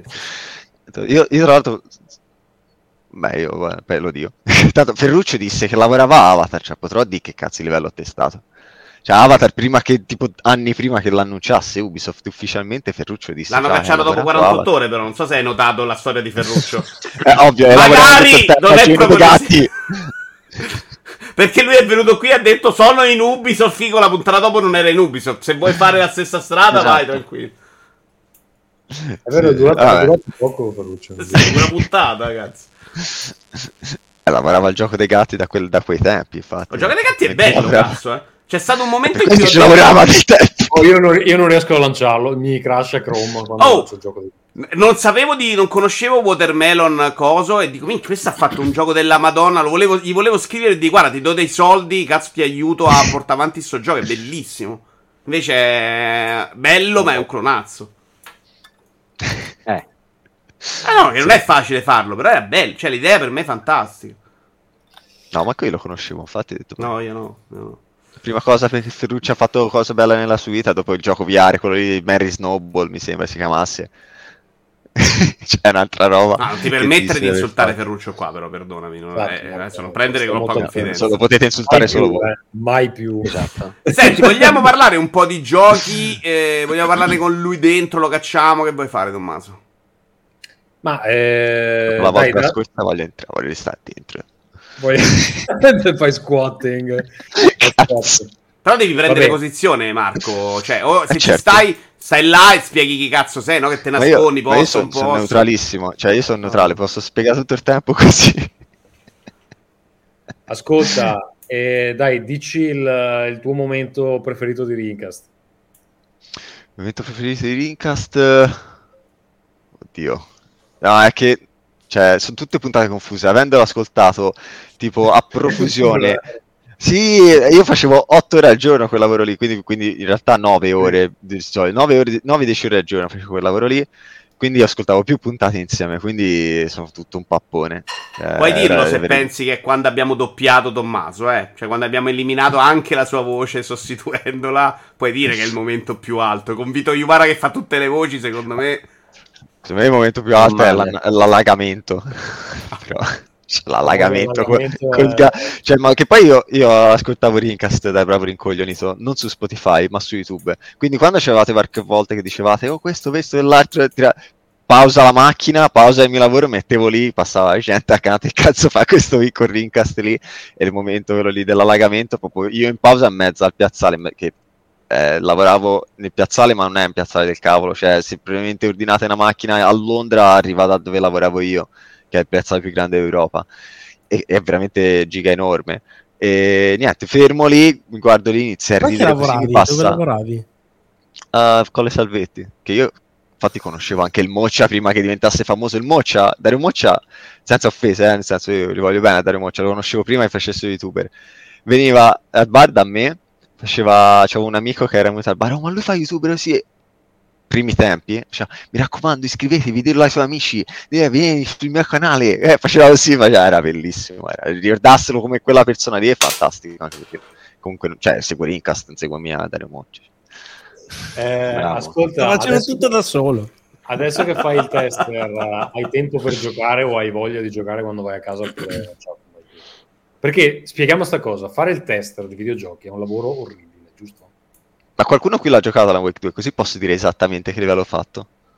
E non voglio- se Sì, devi dire quello bello... no. Ah no, puoi dire il livello, sì. No, no, no, no, no, no. no. Non spoilerare il momento non, mi- più non mi avrebbero mai permesso. Non mi avrebbero mai permesso. no, eh, un- c'è un livello in cui mh, sei con Saga vicino a un faro. Che il faro non è la cosa principale, però ti vai dentro questo magazzino qua. Dentro questo magazzino qua, io ho giocato tipo una roba tipo ore e ore, dove ci deve essere uno scontro. Oggi, eh, la- qualche giorno fa, gi- rivado a giocare alla Wake 2 finalmente, non c'è quello scontro lì. Non c'è. Non c'è, l'ha tagliato, ma poi- però lo potete vedere che è stato tagliato perché voi praticamente quando andate con Saga ai trailer che ci sono gli Old, Old Gods of Asgard, loro danno il, la key del, del, del cabin del trailer suo, lei va dentro, poi esce e c'ha queste visioni di altre persone che la guidano verso questo magazzino qua. Ho presente Capito? sì, sì. Hai non capito? Lì ci deve essere uno scontro che io ho fatto per ore e ore. E non c'è- e io so- l'ho giocato tipo l'altro giorno, ci sono arrivato, ho detto, ah non c'è. Vabbè, ma questa è la storia del game development. Il mio capo l'altro giorno mi ha detto: Ah, forse tutto il lavoro di scrittura che abbiamo fatto fino adesso lo dobbiamo tagliare perché non facciamo in tempo a metterlo. Benissimo, ti dà delle grandi soddisfazioni. Sono mesi che scriviamo roba che, che non, non- che era evidente perché poi. Sai, eh, lo scope d- diventa tende a gigantirsi, poi alla fine, quando devi mettere dentro tutto, ci sta un decimo di quello che hai preparato. Eh, però insomma la- la- l'ha detto ad alta voce mi sono un po' morto dentro perché, eh, Tra, la- tra l'altro, tra, tra l'altro, bellissimo pensare, eh, fa- Mm. abbia fatto un test a un- in anteprima a un gioco che aspettavo veramente da, da tantissimo. Non che Alan Wake, poi l'ho rigiocato adesso, mi sia piaciuto chissà quanto, però c'era una scrittura che a me affascinava e tutto. E, mm, è uscito e sul mio PC non gira. cioè, non c'ho console, sono rimasto lì. quindi non puoi giocare al gioco che hai testato L'ho vabbè. giocato su GeForce Now, l'ho giocato come, come tanti nello studio. Sì, eh. Eh, sì, io, sì, io ho visto GeForce finalmente ho Now. visto GeFo- GeForce Now l'ho, l'ho- l'ho visto dallo studio l'altro giorno effettivamente è abbastanza impressionante come funziona Non C'hai una buona ancora- connessione, stanno parlando tutti molto molto bene. Non avevo ancora va bene ascolta Marco facciamo così eh, io e te a un certo punto andremo a fare un uh, pranzo insieme non so tu lavori però l- l- l'ufficio di Remedy è abbastanza in culoni giusto? Eh, sì, eh, Ok. verso, eh, verso est. Va bene, un, forse per pranzo non riusciamo a No, io, lavoro in centro, ma magari uno di questi giorni, non so, una birretta, qualcosa, riusciremo ad organizzare. Eh, io direi che con gli altri, prima di andare, perché mancano circa 10 minuti, facciamo un gioco a testa e poi è finita la puntata. Però ti ringrazio di essere venuto, grazie per eh, il supporto dell'altra volta e buona fortuna con, con Remedy o qualunque cosa tu voglia fare nella tua vita. Ciao, grazie. Ciao caro, grazie. Ciao, Ciao, grazie. ciao, ciao, ciao, ciao, ciao, ciao, ciao. Ero Rincast scordato eh, no, eh, Outcast merda. Stavo dicendo merda sto rincoglionito, ma veramente. Eh, leggermente sbagliato, Ciao. proprio poco. Caccialo, caccialo. Va bene, eh, dai, velocemente facciamo. Batto le mani.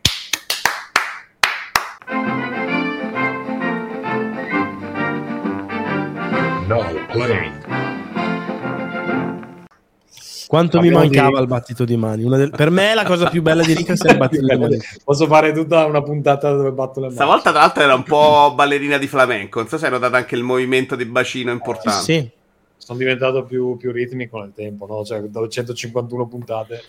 Ascolta, allora dai un gioco a testa, Vito. Guarda, giochiamoci Alan Wake 2, ne parliamo insieme a Marco, non sprechiamo tanto tempo, cioè ne parliamo di uno solo in due, secondo me è più importante.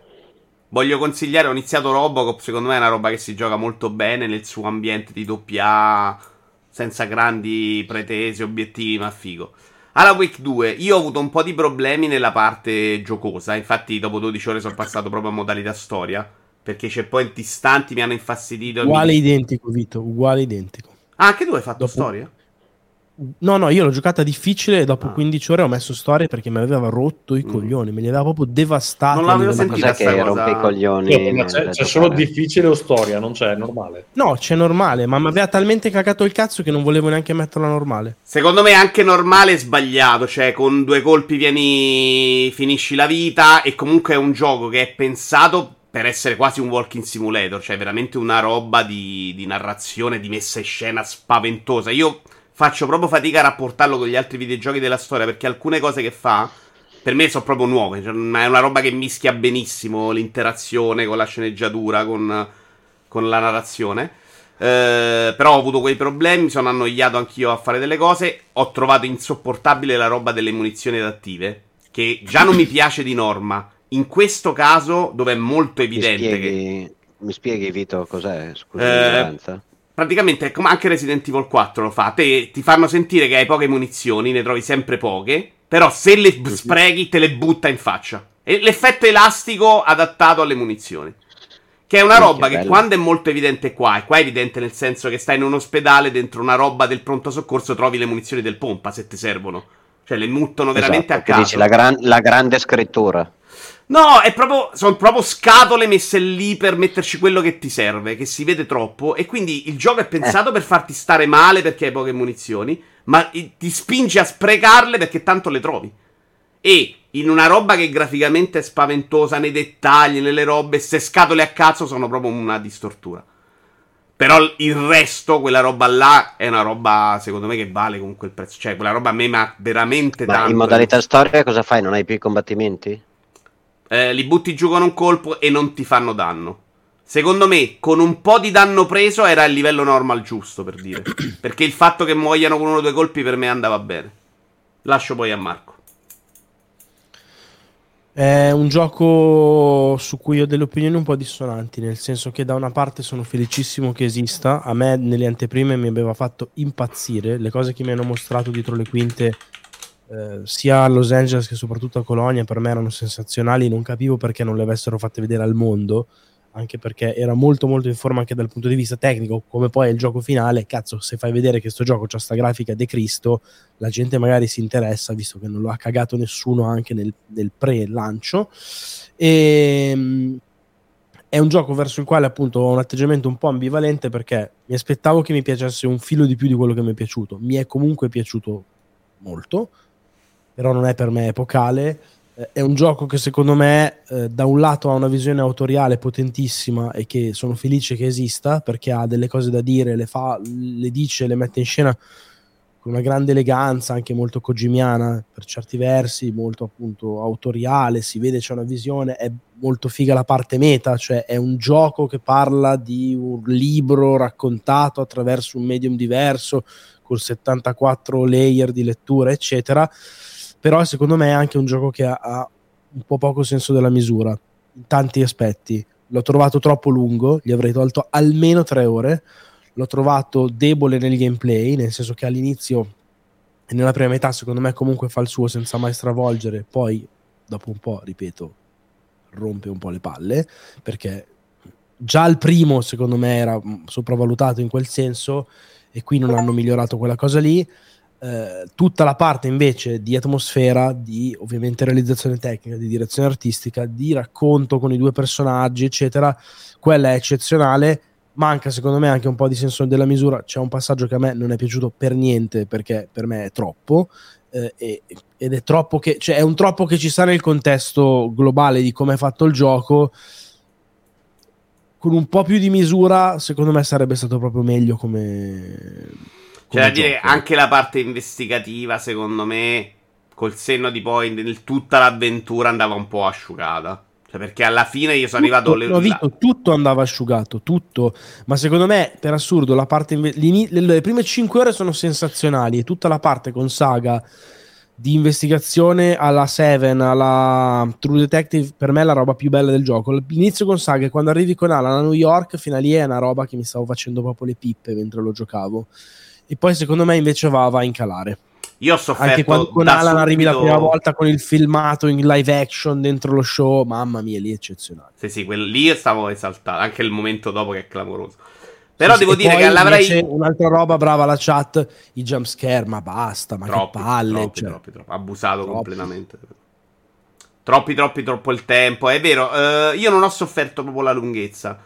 Però la parte finale con questa investigazione finta, perché è veramente un riassunto dei fatti e tu continui a incasellare la roba, la metti, la metti nel posto molto banale, quella roba andava veramente pulita di brutto.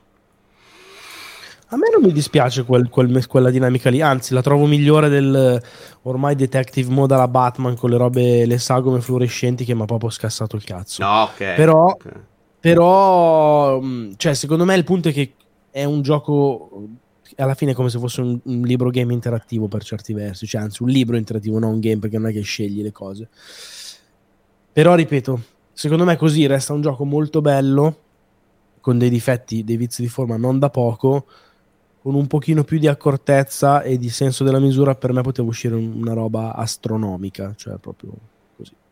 A me rimane negli occhi anche scelte di regia, fotografia, io certo, non ho mai notate così tanto come in questo caso. No, no, ma infatti è spaziale, figurati. Vai, andate voi. Hai messo? Che Vito Slot hai messo? Ho messo da parte il budget. Il budget Sette? Eh, 8, cioè 8 l'ho data a Spider-Man che alla fine mi sono divertito un sacco. Scusa Tommaso. Cioè, io ho il budget da parte per Alan Wake 2, ma sto aspettando un attimo perché volevo appunto finire un paio di cose. Dicevo prima, Vito, sto finendo adesso le side quest del, di Cyberpunk, l'ho ripreso dopo l'aggiornamento. Mi sta piacendo molto di più di quello che mi era piaciuto fino a quando avevo giocato l'altra volta. Eh, effettivamente non so se è perché i cambiamenti che hanno fatto nella patch uh, impattano il gioco, cioè faccio fatica a confrontare perché non, non sono passati dei mesi dalla, dalla, da, da, dalla, prima volta che ci ho giocato, però il gioco mi pare che più o meno sia quello, sì le skill sono cambiate eccetera.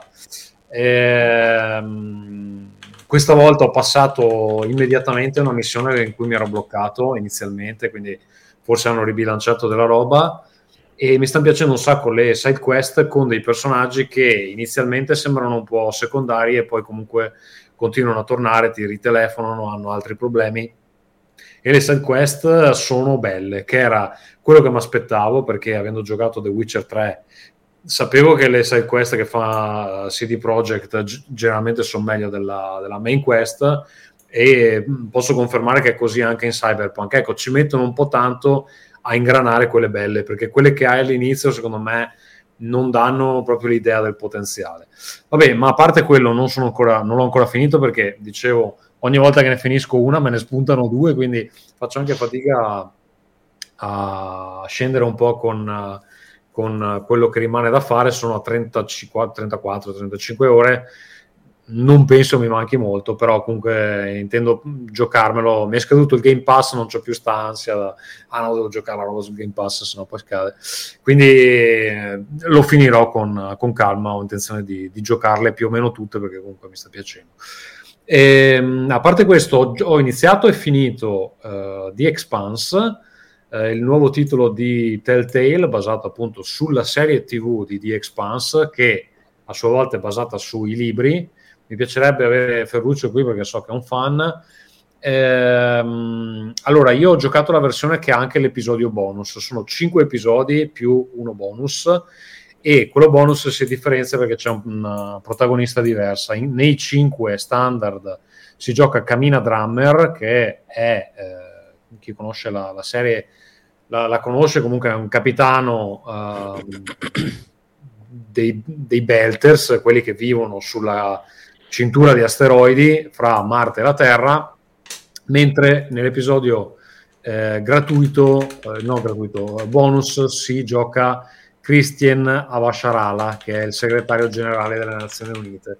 Allora, per quanto riguarda i cinque episodi base, è più o meno la stessa roba solita di Telltale, con alcune variazioni interessanti, cioè finalmente hanno un motore grafico decente, quando dico decente è intendo sono stati bravi ad aggiornarsi cinque anni dopo che tutti hanno smesso di giocare i loro giochi. Sì esatto. Ci sono arrivati no? quando vendevano 48 milioni di copie nelle prime sei ore hanno tenuto la grafica della PS2 bravi dai. Forse avevano ragione perché alla fine hanno detto cazzo se vendiamo poco vendiamo tanto e comunque il motore nuovo è bello è una specie di immaginatevi come può essere Fortnite ecco diciamo non è che ci abbia una, una, quantità di dettagli incredibile, però ha una grafica cartoon, cartoon eh, fatta, fatta, abbastanza bene.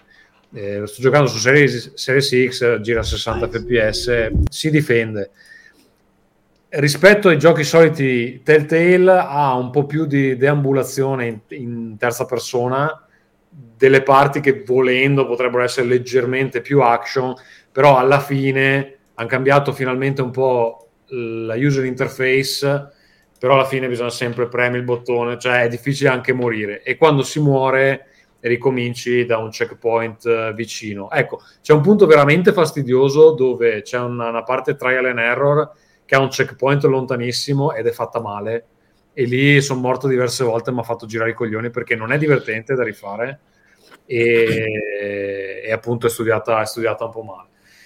Eh, di buono ha che la trama è una bella puntata lunga di The Expanse, cioè è, è se vi piace The Expanse è una bella puntata. Tommaso, ti chiedono se può essere fruibile anche per chi non conosce diciamo, il materiale d'origine. No, no, perché ha talmente tanti riferimenti, cioè già The Expanse se conosci il materiale è abbastanza confusionario perché è pieno di sigle, di, parlano di questo e di quello, poi hanno anche una... Allora io l'ho giocato in inglese, ma chi ha visto la serie lo sa che i Belders, che sono protagonisti di, questo, di questa cosa parlano con l'inglese del Sudafrica, cioè hanno un sacco di parole sudafricane che sono un misto fra inglese e olandese. Olandese. Quindi è anche un po' difficile da seguire. Se non sapete di che cazzo stanno parlando, è difficile proprio da, da, da, da capire. Cioè, proprio per i fan della, della saga.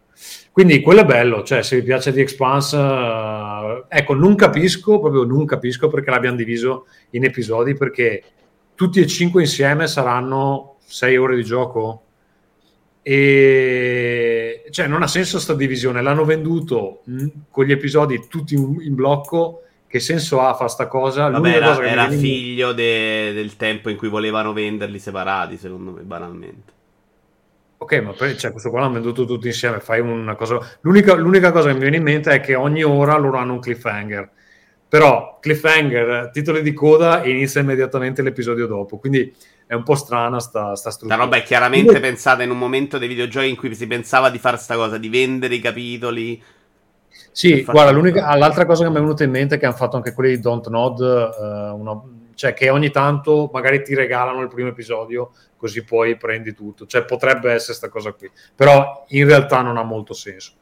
Ecco, eh, invece l'episodio bonus, se lo comprate, vi consiglio di prendere la versione deluxe che ha dentro l'episodio bonus, se no si può comprare anche a parte, perché è basato su appunto sta Christian Avasharala. Chi non conosce la serie, praticamente è una vecchia, una vecchia indiana sboccatissima, quindi anche divertente perché è un personaggio un po' particolare, dice un sacco di parolacce, che ha è, è una, una una diplomatica fondamentalmente. Allora, questo episodio qua è furbissimo perché ha due stanze di numero, cioè è tutto giocato dentro queste due stanze. Lei è chiusa dentro una base sotterranea e deve risolvere una questione diplomatica. Ed è l'unico che ha un po' un gameplay leggermente diverso dal solito perché essendo una vecchia non poteva fare una roba action, doveva essere una roba dove lei non si muoveva da sta stanza e quindi cosa hanno fatto? Hanno fatto che deve eh, c'è un voto importante a cui lei deve partecipare, c'è qualcuno che sta cercando di escluderla e lei legge delle email, eh, raccoglie dei dati guardando delle mappe, eh, poi deve chiamare della gente che può votare come vuole lei, però questi qua vogliono delle robe in cambio e quindi devi un attimo pensare a come far contento uno, far scontento l'altro, che è una roba leggermente diversa da quello che eh, solitamente fa Telltale. Di ottimo ha che è perfetto per quel tipo di personaggio perché lei nella serie effettivamente fa proprio questa roba qua. Quindi, di nuovo, se vi piace la serie, ve lo consiglio.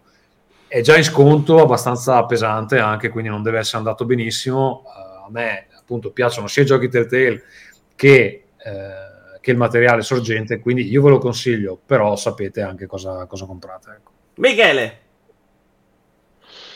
Allora, io ho um, giocato due giochi vecchissimi, in realtà uno non l'ho finito, però eh, tantissimo tempo fa con Tommaso eh, ci eravamo accordati, ho preso The Last of Us 2, che è ultra vecchio, che ho finito, però l'ho giocato come volevo io, quindi una valanga di patch dopo che ormai penso che nessuno eh, ci pensi a rilasciare niente perché era praticamente perfetto e tutto d'un fiato, nel senso che l'ho giocato in uh, boh, una settimana, che per me è un record totale globale, perché come anche l'altro The Last of Us lo guardi e dici ok, da 12 ore, io ci ho giocato tipo 30-35 ore, ho raccolto, non dico tutto, ma eh, sapete che nel gioco ci sono diversi collezionabili, tipo le monete le ho raccolte tutte, per dire che è una rottura di cazzo, cose così, però l'ambiente era veramente devastante. E solo alcune cose che mi sono rimaste impresse. Eh, in quei giorni penso anche di avere tipo passato il covid, quindi avevo, non so se il fatto di non ho altro da fare, quindi ci gioco, o, o, oppure eh, la quantità di cose da fare era talmente tanta che eh, volevo rimanerci attaccato, ma ero anche spaventato dalla quantità di cose da fare eh, è un, un'evoluzione ancora migliore, se posso, di per dire Red Dead Redemption 2 sugli NPC, su queste cose qua, dalla gente che si chiama per nome, i pezzi di roba che si sparge in giro è fuori di testa.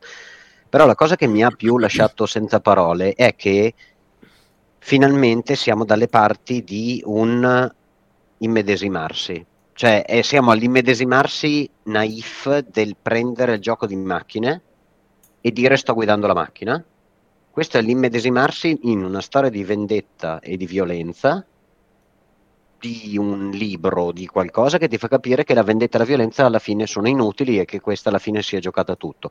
Oltre al fatto che parti come un personaggio che pensi di avere la verità in tasca e a forza di schiaffoni, eh, soprattutto nella seconda parte del gioco, eh, vai a conoscere le ragioni del personaggio secondario, secondario perché in realtà non deriva da eh, The Last of Us 1 che è Abby, che è diversa, che è forzuta, che ha avuto una storia d'amore che poi è finita male, eccetera.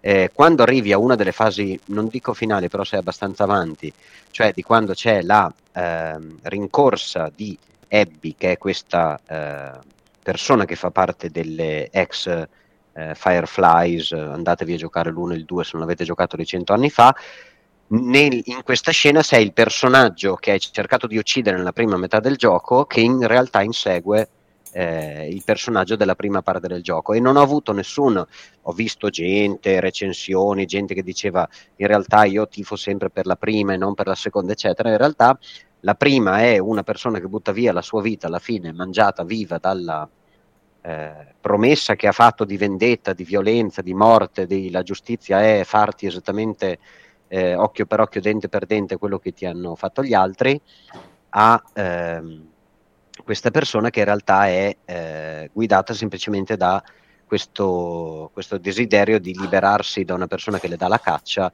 e, eh, e semplicemente fare la, fare la, propria vita. Quindi addirittura in The Last of Us 2 ti fa capire che quest'altro gruppo di persone che sembrano pazzi scatenati, militari, violenti, eccetera, ti fatti fare per loro. Ed è, secondo me, siamo veramente dalle parti di, eh, non saprei dirlo, ma come a sensazione, una scrittura e un'immersività eh, che descrivono, secondo me, siamo veramente eh, dalle parti di più di così nella scrittura di un videogioco non so cosa fare. La parte tecnica è perfetta, non ho avuto bug, non ho avuto niente.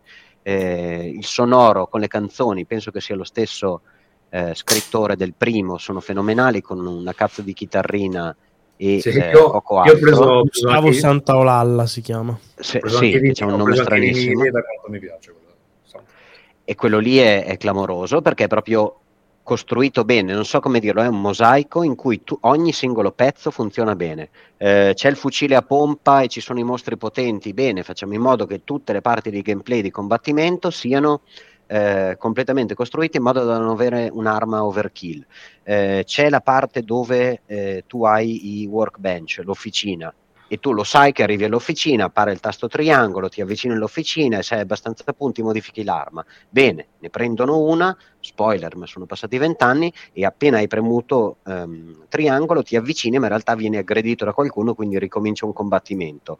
Uh, ogni salto, ogni cosa... È, bello che Michele che sul tasto triangolo ha voluto mettere spoiler, sulla trama su cui è andato un po', secondo me, un po' troppo all-in No, non l'ha avvisati. Eh, però qu- quanti anni sono passati ormai dal 2? Saranno passati almeno due anni? Quattro. Due anni. Quattro. Eh. Il, co- il momento del Covid è sempre quei due anni che nessuno si ricorda. Cancellato. Sì, infatti, infatti. E, ehm, no, è, è, è, spettacolare, quindi se non l'avete ancora giocato e ve l'ho spoilerato vi chiedo scusa, ma altrimenti è veramente una di quelle cose da, da dire l'ho giocato, cioè non so come cazzo dirlo, penso che sia la cosa più vicina a un classico, perché ha m- molte cose perfette. Io non so dirti se un gioco eh, online multiplayer c'è un, bel, c'è, un bel, un, c'è un, bel, episodio dove ci sono solo io che faccio lo spoiler. L'unico episodio di Ringcast spoiler che ho registrato, anche se come concept mi piace, dove parlo di questa trama di The Last of Us 2 che a me ha colpito molto all'epoca. Ha un finale un po' controverso, ma ehm, comunque mi, aveva, mi aveva molto colpito all'epoca. Quindi se vi interessa ne avevo parlato approfonditamente lì, però mi ricordo che quando c'è, c'è quel cambio a metà gioco, mi è venuto in mente, cazzo, prova a immaginare i film d'azione anni 80 dove molto prima però... di metà, Tommaso, altro che metà. Come? È molto prima di metà. Vabbè, adesso Minchia, sarà... 10 ore. Secondo me era più o meno metà, no? No, ma va, la prima volta che succede è molto prima di metà. Vabbè. Ah, eh, cioè, anzi, te lo fanno quasi subito dopo che succede quell'infamata. No. Eh, allora, eh, sì. la, pri- la, primissima volta che corri sulla neve, sì, ma poi... Sì, vabbè, ok, quella lì non conta praticamente. Il... E come non conta? Ti mettono nei panni di uno che odi.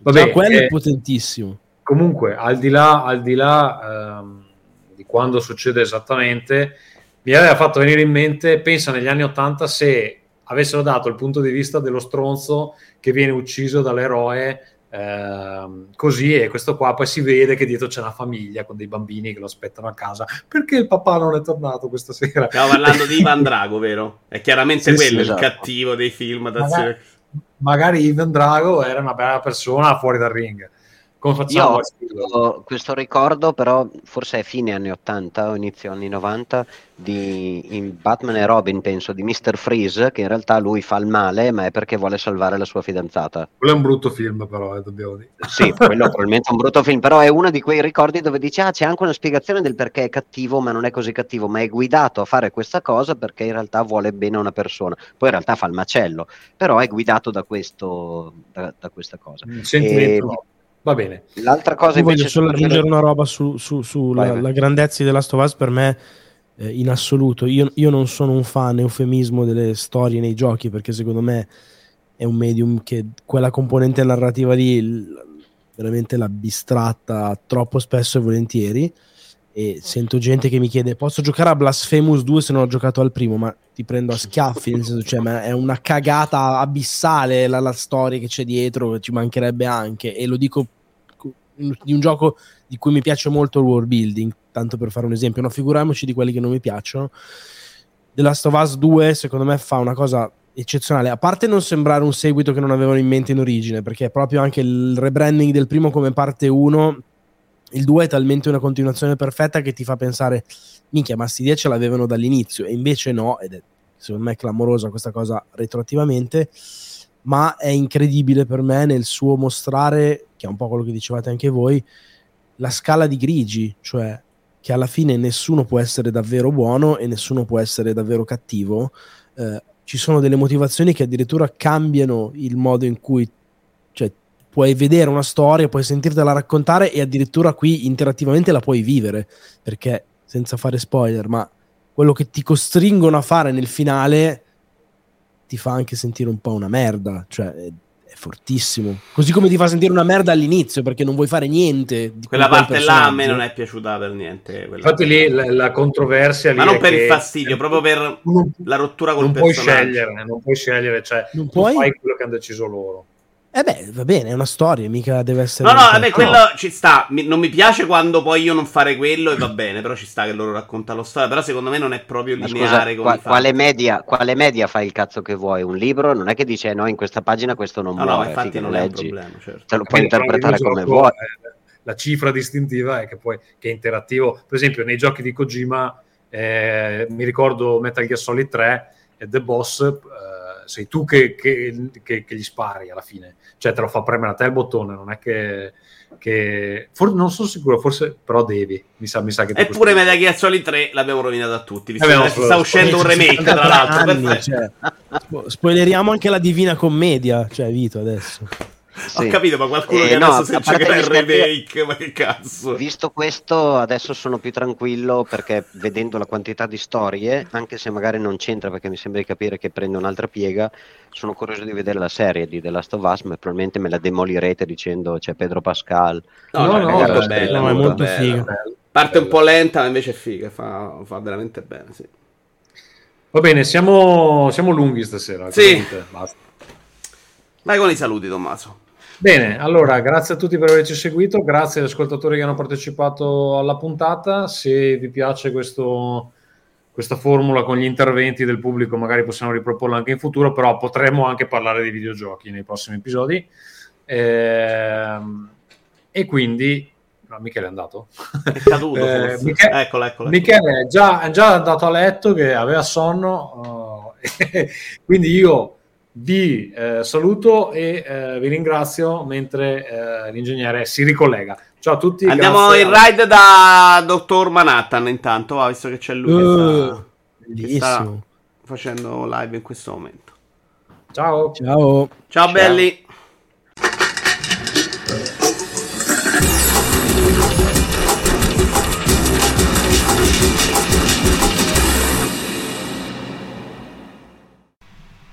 In chiusura, come sempre, i nostri contatti. Allora, se vi interessano i giochi che uh, sviluppo io, giochi ruolo che sviluppo io, li trovate su www.theworldanvil.com. Se volete supportare Rincast, potete farlo direttamente all'indirizzo patron.podbean.com slash Rincast. Fatelo perché ultimamente Uh, le uh, donazioni sono decisamente in calo, a parte qualche botta pesante che arriva così da un singolo uh, generoso magnate, diciamo che in generale state ascoltando tutti senza spendere una lira, cari amici a casa. Se volete parlare con noi potete farlo tutti i giorni su Telegram a telegram.me slash rincast e se siete dei vecchi, volete inviarci delle email o comunque eh, farci sapere eh, cosa ne pensate di Rincast e cosa ne pensate di questa nuova formula che abbiamo provato oggi, potete farlo a rincast.gmail.com oppure mi contattate su Telegram oppure, non lo so, mi mandate dei um, segnali di fumo. Tutto quello che riguarda Rincast lo trovate su www.rincast.it. Uh, ci sono i link agli MP3 da scaricare, ci sono i link al, al supporto, eccetera, eccetera. Eh, direi che eh, per questa volta è tutto. Anche questo episodio è stato montato con Producer, il software del nostro ospite di questa puntata, Alex Raccuglia, che eh, trovate all'indirizzo ulti.media. Eh, direi che è tutto. Noi ci risentiamo a dicembre. Ciao! Ringcast